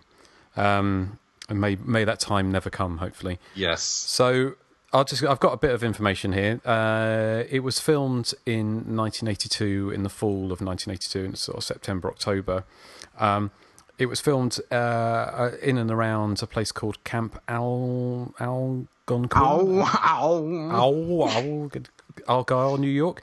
Um, which is on Summit Lake, which is where the director he went when he was a kid, and that's where he said that he got the whole idea of of the of the film. Um, you were talking about the, the, the locals coming out to to watch the skinny dipping boys, um, but also Angela and some of the other girls apparently did that as well and sneaked in to watch that scene. So I think they were pretty much had, all had eyes on them. Um, uh, the film was always one day behind schedule. I think the director said he had a storyboard and just ripped it up after he said that filming in the water, the original shots in the water, was was really really difficult and time consuming. Um, Judy, um, or Karen Fields, who played Judy, and uh, Katherine Kamhi were actually very sweet in real life, and they were very good friends with um, Rose. Uh, treated her, you know, very well. Now, Judy was um, originally going to be played by Jane Krakowski, who is went on to fame in Thirty Rock. Um, do you know the blonde, the blonde actress. She was also in Go. I remember her character in Go. yeah. The blonde So- girl. apparently well apparently she turned down the film or she originally cast and she turned down the film because she was um wasn't happy with the, the how violent the um her death scene would be although in in reality you don't actually see anything do you it's all shadows and stuff and um and Karen Fields who played Judy apparently said that she didn't even read the script she was just so excited to get the gig so it didn't really bother bother her but she didn't actually read the script um uh, the cast, I think um, they said they went to relax. They, around there wasn't really much to do, but they went to play. Um, they went to bowling and they went to watch the Amityville Horror. Um, although I imagine it was probably Amityville Horror Two, wasn't it? They went to watch because that would Must have been around been, yeah. the, the time. Um, um, the, the director told Jonathan Tiersten uh, that he wanted to make the most twisted movie ever when he when he made it. So certainly, I think he was when he was making it in his mind's eye. He he knew it was kind of you know he was making something different. He wasn't trying to make a cookie cutter slasher movie, and obviously there've been so many of those at the time. Um, the the the the man at the end playing Angela apparently had to get drunk uh, to do it and cried all the way through it. so having his winkle, very small winkle on screen for for sort of um, half a minute or so. Yeah, Uh, but he had a he had an Angela mask on, so nobody knew who he was. No, no, fair enough. Um, the film was shot in five weeks on a budget of three hundred fifty thousand dollars. Uh, I think the Return to Sleepaway Camp was something made for like something four million dollars. That's what it says on on, on Yeah. IMDb, which sounds unbelievable. It does. Yeah. But the God, I uh, wish the I had four million dollars. Yeah. I could make a better movie than that. Well, apparently, I'm, I'm Rose, asking for peanuts compared to that. Wow. Felissa Rose Penis? turned penis. Yeah. Um, Peanuts. okay. Oh, right. sorry. You know, like Yeah. peas or nuts. You've got it on the brain, Eric, haven't you? Yeah. My potty Um, mouth. for The show. But Felissa Rose turned down the chance to return as Angela in sequels because she had a, a place at New York University um, and didn't want to give it up. So, but um, she does uh, make a brief appearance in Return to Sleepaway Camp. Uh, or actually not that brief an appearance, but she's in. She does go back, so she actually feels, you know, uh, if you read Sleepaway Camp movies website, um, there's actually quite a lot of love for the film. I think a lot of the interviews are quite old now because they did a reunion back in um, about 2001 with a lot of the cast. But Mm. someone like Katherine Kamhi, who I, we tried to get for the show for when we did, covered um, Silent Madness, and I couldn't get hold of her, and she's she's gone into quite a lot of stuff now, but. Um, she was really enthusiastic about the film and said she would love to come back, the character to come back. Um, uh, Judy seemed to, you know, when Karen Fields uh, really liked it. Um, so a lot of people seem to be really enthusiastic about it. And the the other person, the last thing I was going to say was Ed French did the the makeup effects. Um, he also did makeup effects for Nightmares in a Damaged Brain. Was the first one. He did Amityville 2: The Possession. Um, uh, he worked on that. He also did Chud, the original Chud, which is I think it was a pretty good film. And he also did the um, the he went on to do quite a lot of much bigger films, but he, he also did Blood Rage, the the evil Oh, twin cool. movie with the um, with the very very gory and disgusting special effects in it. Which I remember you Joseph said that there were some the special effects you don't really get grossed out by them, but some of the special effects in that were did gross you out. I seem to remember you saying. Um, No, I, I always said that the movie was just dull, but the, the the special effects in the film were just out of this world good. I couldn't believe how good they were. But uh, but yes, so he and he's gone on to do lots of things. I mean, he's he's still working today, so doing a lot of things. But he also did the makeup effects for Return to Sleepaway Camp in 2008, which um, uh, the first death in that has. He's got an eye for it. He's good. I'll give him that.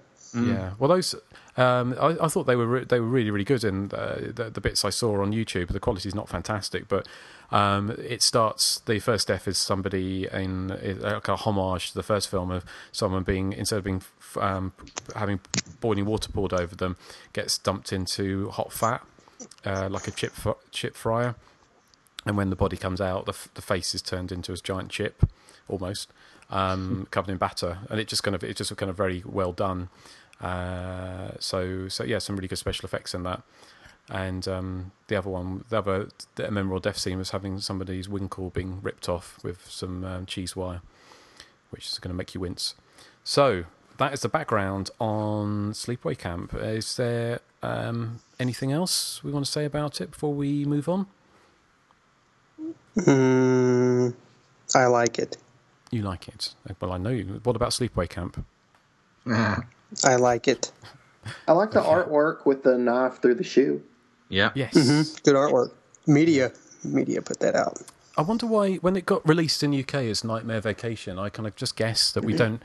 Um, you probably, I, I doubt you have them in Ireland, do you, Eric? Sleepaway No. camps because the the weather there is here summer is- camps, but they're summer camps you don't stay in. But then there's a, we have a thing called the Gaeltacht, which is where you go away for three weeks to a, basically a summer camp, but you have to speak Irish all the time.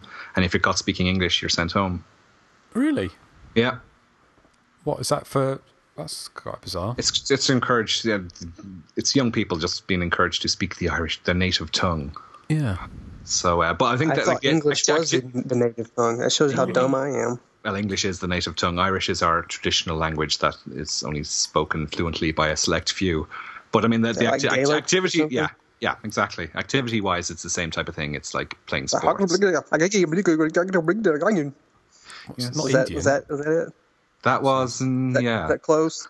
that was very you- close. Yeah, can he you just said, any I, he just said, "My name's Joseph. I have a tiny winkle, and I like boys." Mm-hmm. That's what I was going for. All right, fair enough. Can you can you speak any Gaelic? I can speak a bit. I was speaking a bit in the interlude while um, we had a when we had our, our loo break. I was saying things. Were you right? Okay. Yeah, yeah. I'll go back and Sugge- listen to that very in a minute. suggestive things. Yeah. Yes. Okay. Right. Um, well, that was Sleepaway Camp. I hope you enjoyed our, our trip down memory lane to visiting various bitches along the way. So, what? Well, we did, didn't we? So we never got back to your question about Nightmare Vacation, though. That's what was released Oh, out over here. Um, Nightmare Vacation, Yeah, yeah. but, but see, vacation is is another American term, so surely they should have called it Nightmare Holiday or something. Yeah. Nightmare Like the- Bank Holiday. Nightmare Bank Holiday weekend. Yeah, exactly. Uh, No offense or anything, but I find the um, the artwork they use for Nightmare Vacation is very underwhelming in, in comparison to the shoe with the knife of the shoe. It's just that no, it is. that face, that bald face, just kind of with its mouth open like a guppy. Yeah, but I think the for the sequels, I thought the artwork in the UK was better than that. in- Yes. yeah. Oh yes, much But better. for, but for the first one, yeah, it's just the guppy faced fish, guppy fish face. Even is yeah, it's a bit bland. Do you reckon that's where Dana Kimmel got inspiration for the end Could of be, Friday the 13th yeah. Part 3? Yeah. Yes. Possibly. Okay, well, that was Sleepaway Camp. Um, uh, feedback. Do we have any feedback? I have one. I don't. Okay. I have a really, really, really long one, so I'll let Eric go first. you go ahead, okay. Eric. Okay, this is from Toronto Chris, and he says, Hey guys, I discovered your podcast about six months ago on some random horror message board while searching for something new. Since then, I finally caught up, and the wait between episodes is killing me. Uh, I listen to a number of genre podcasts, and I can honestly say that the four of you are the most knowledgeable and passionate toward the subgenre you've chosen to cover. The effort you put into every episode is very appreciated. Confession time. This next bit may seem somewhat confusing, but I know I'm not alone. Out of the 60 plus episodes you've recorded, I've seen probably 15 of the flicks covered, the big ones. I know that may seem ridiculous considering the number of movies I've spoiled, but but for me it's not what you're covering, it's how you've covered it's how you're covering it. Each and every episode is informative and and entertaining regardless of what you've chosen to talk about. And now that I've caught up, I'm trying going to try and keep up and watch the flick you've chosen show to show.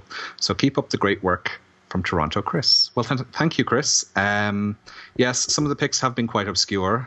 Uh, a lot of the picks are probably not available commercially on DVD or Blu-ray, but there are ways like around Friday that. the 13th and Black Christmas. Those are hard to find.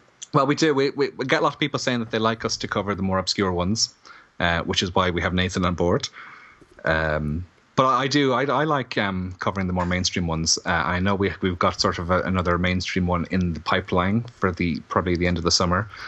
Uh, next week's uh, next week's pick. Would you consider an obscure one or a mainstream one that people may have seen? I consider. It- it's con- kind of in between. Yeah, I'd consider it obscure as well. Yeah, I'll, we'll announce at the end of the program what it is. But thank you anyway, Chris, for your kind words. Yeah, excellent. Okay, well, I've got a, I've got a little one here. Shall I get it out? Get it out. okay. Um, it's this is from William, who uh, William Wilson, who said uh, really enjoyed the Hysteria Lives podcast on Phantom of the Mall a while back. Oddly, I just revisited it around the time you guys put that up. Anyway, I ended doing this piece on, so actually, so doing a piece on the Script Evolution. If if we want to check it out, and he's given us a web address. Um, it definitely changed over time, and I even got some cool pre-production storyboards in there. Um, I can't, I won't give you the whole um, uh, sort of uh, URL just because it's quite, it's quite a long one. Ooh. Um, what was that? But uh, it is if you know. go to originalvidjunkie.blogspot.com and search for Phantom of the Mall, then it should be up there. And he says, "Keep up the amazing work, William." So thank you for writing in, William. Well, Uh, everyone should check that out. Mm-hmm. Okay. What what about you, Joseph? you, do you want to? Get Uh, yes. Whip out your long one there. Oh yeah, let me whip it out here. This is from Scott Schneid or Schneid. He basically writes in and says, "Hey guys, I, along with my ex-writing partner Tony Michaelman, wrote the original drafts of Phantom of the Mall, which was based on a 30-page treatment called The Mall, by myself and Fred Ulrich. As you know, our draft of Phantom of the Mall was extensively rewritten by Robert King, who was brought in by Fries Entertainment to bring the budget down to, from four plus million to a little over two million, what it was shot for. Uh, I enjoyed your podcast on the film, and being that I birthed the project from inception, wanted to clear up a few things or set the record straight, so to speak. Uh, Kari Whitman's contention that there was talks of talk of sequels was in fact true. Derek Rydell, who played the Phantom, who signed for a number of them, as Fries Entertainment was hoping the picture would become a late 80s teen horror franchise for the company. So did I when I wrote it, having just come off come off developing, executive producing Silent Night, Deadly Night for TriStar Pictures. However, Phantom of the Mall did not turn out as hoped, and those plans were quick, quickly scrapped. The decision not to make sequels had absolutely nothing to do with the availability or lack of availability of the picture's young cast members, but the fact that it did not take off in its limited theatrical release. Uh, it did not perform financially at the box office. Uh, for your information, Robert King completely rewrote the Schneid Michaelman draft, and in so doing, added, in my opinion, many ridiculous things. And although he went on to to to a very successful motion picture and television career, I felt and still do that he destroyed the project, which one mainstream reviewer called a very, very, very good idea gone very, very, very bad. Now, in his defense, King was a young screenwriter hired by the company to radically revamp what was on the page in order to cut out almost 50% from the budget. Not an easy task. But cobras in the toilet, the phantom practicing kung fu in his lair, the arsonist turning up as a security guard in the mall, uh, where the sole survivor of the fire is working and could and could identify him, a mall shop that sold flamethrowers, uh, cobras in the toilet, et cetera, et cetera, all seemed ridiculous to me. There was no suspense in the final product, just a handful of mediocre kills, and the lead character's seeming lack of love for the Phantom, as evidenced by her involvement with the reporter, a character not in our original script, was a huge problem for me. Our draft of Phantom was a love story, a story about a young girl suffering post traumatic stress after the seeming death of her Juilliard bound boyfriend, who slowly realizes that she's not crazy, that her boyfriend did not die in the fire and is in fact still alive. She becomes proactive along the way, discovering what really happened that tragic night when his house was burned down and who was behind it. Not many people know this, but after director Richard Friedman shot Robert King's rewrite of the of our draft, the new head of the film division at Fries called in a guy named Tony Caden, who was originally attached to direct Phantom but was dropped from the project, as were myself and Michaelman. Uh, when Fries hired a new head of film production midway through the development process, they asked Caden to view the finished film and see if he could reshoot parts of it or save it. Caden, a longtime friend of mine, told them to forget about reshooting anything. He recommended they scrap the entire film and put the reshoot money toward making a new film of the Schneid Michaelman draft. Feeling they made a big mistake not doing our vision, they of course didn't do that, and Caden had no part in any reshoots. Uh, at the end of the day, Phantom was a very disappointing experience for me. Yes, I got paid and am grateful for that, but it was akin to getting pregnant, carrying the baby for eight plus months, and then having it ripped out of your belly and raised by someone else who immediately gives it a whole lot of plastic surgery, ruining its potential good looks. That's the way I felt. Not an uncommon story for a Hollywood screenwriter. Uh, for giggles, if you're interested, I've attached the original draft of Phantom, which I've kind of skimmed through a little bit, uh, written by myself and Michaelman, that was budgeted at four plus million by Fries prior to being rewritten by King. And I'm also attaching an original poster when the pick was called Phantom of the Mall, not Phantom of the Mall Eric's Revenge, which always struck me as, a, as lame. I mean, this wasn't a sequel. Who the hell was Eric? The poster, the poster, the poster. The poster also has a great advertising line places to go, things to do, people to kill. But once again, Fries blew it. Uh, they were a maker of network television movies up until the late uh, mid 80s, expanding into low budget features during the video cassette boom, and changed, changed the ad line to the oh so wooden, there was a nightmare at the mall, Eric the Phantom struck. He struck all right, but it surely wasn't gold. Thanks again for your for a thoroughly entertaining podcast. Keep them coming. Best Scott Schneid or Schneid. I'd say Schneid. Well, that's um, some feedback, isn't it? That's Mm. uh, Yes. that's that's great to get that. So Yeah. thank you ever so much for writing in, Scott, because uh, we're all about the background. We love hearing the stories behind, um, you know, especially some of the the more. That, I mean, that's the other reason you know we we choose films that perhaps don't get as much coverage just purely because th- there's stuff to be said about them that hasn't already been said a million times before. So, although we do cover some of the bigger films, um, you know, the, the Halloweens and Friday the Thirteenth and Sleepaway Camps, it's good to to go for films that maybe people haven't seen. Um, so Joseph can spoil it for them. Um, and then we can get lots of um, what, and then we can get lots of background details. So stuff like that is kind of is you know is music to our ears. So thank you, Scott. That was that was great. Okay, was there anything else? Mm, I have one more here. Okay. This is from Scott Schneid. He says, uh, "Hey guys, excellent." Just kidding. Okay. I was going to read out his entire thing again, but Well, it's a bit disappointing. We've been away for a month and we've only had three messages. So, so please, please, please do write in because um, you know we've got we're going to be recording another show uh, in a couple of well in another week's time for release in a fortnight. Um, so it'd be really good to get some feedback in over the next week. So we're actually going to release this show today. So this is actually pretty much kind of um, uh, you know current. So. Uh, but we are going to be recording next weekend, so it'd be really nice to have some feedback for the for the show. So I'll display you the contact details. So get a pen and paper ready. Be sure to search for and like us on Facebook. Follow us on Twitter at THC underscore podcast. Our voicemail is 858 233 9281. And you can email us directly at the.hysteria.continues at gmail.com.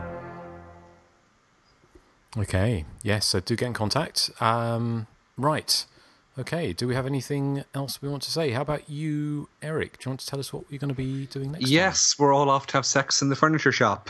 It's Hide and Go Shriek Yes. yay! Oh. from 1987. Yes. And I do remember. I seem to remember it's got some of the biggest hair, isn't it? Yes, and isn't isn't isn't there another film called Hide and Go Shriek, or is it just called Hide and Shriek? I think American. Gothic was retitled Hide and Shriek or something, was it? That's right. Yes. Yes. Yeah. So it's Hide and Go Shriek, Sex in the Yes. Shop, Yes, directed And by has- Skip Schoolnik, who, who was an editor on Halloween 2. yes, Yeah. Yeah. So yes. that's the one to look out for, not American Gothic. Yeah, Yes. and also it has has a connection, doesn't it? A killer has a certain connection with It- Sleepaway Camp. Does indeed. Yes. Yes. Okay, so that should be an interesting one. So we'll be covering that next time. Um, Yes. Yes. Anything? yes.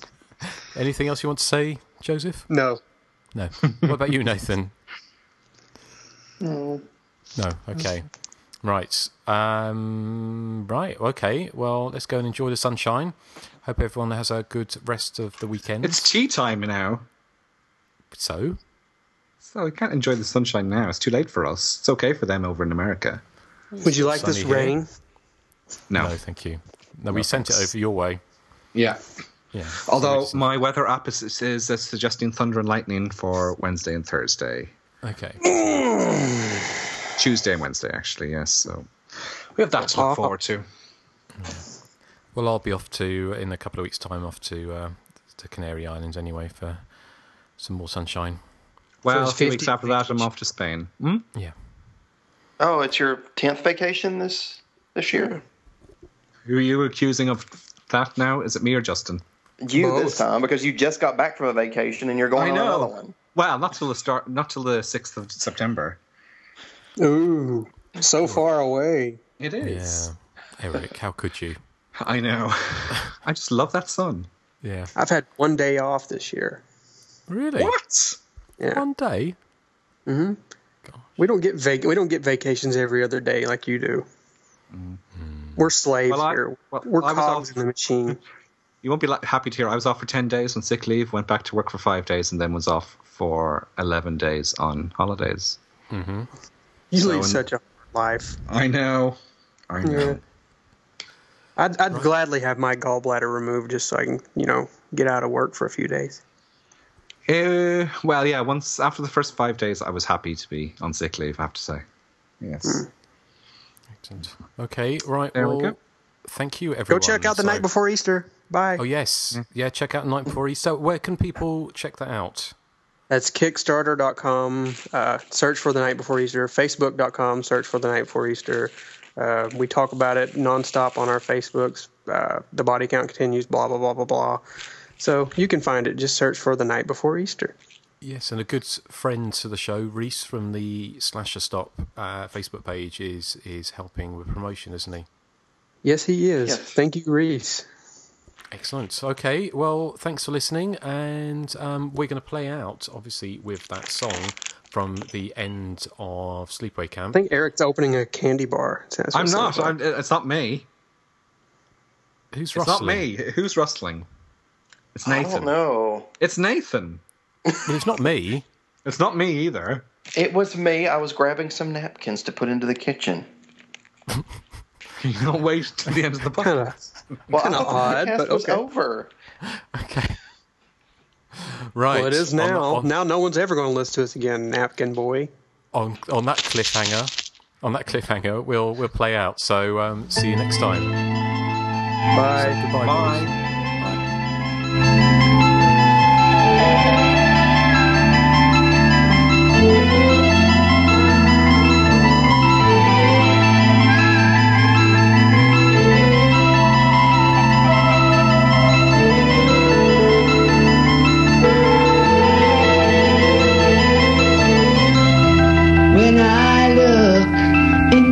Your eyes, it comes as no surprise.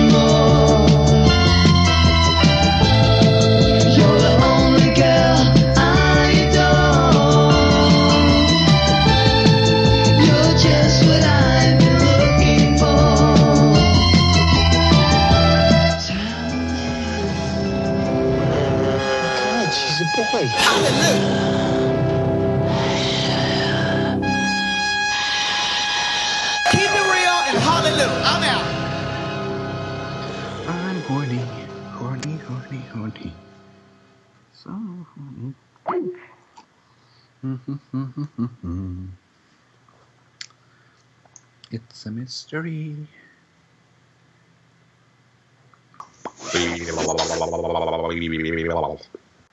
Hello? Is there anyone there? Hello, everybody. My name's Justin, and I like Spandau Ballet. Hello. Oh, somebody's back at last. I know. Sorry, sorry about that. I just couldn't. I, Sorry. I couldn't find a bottle opener, which is bizarre. All right. In our Were you house.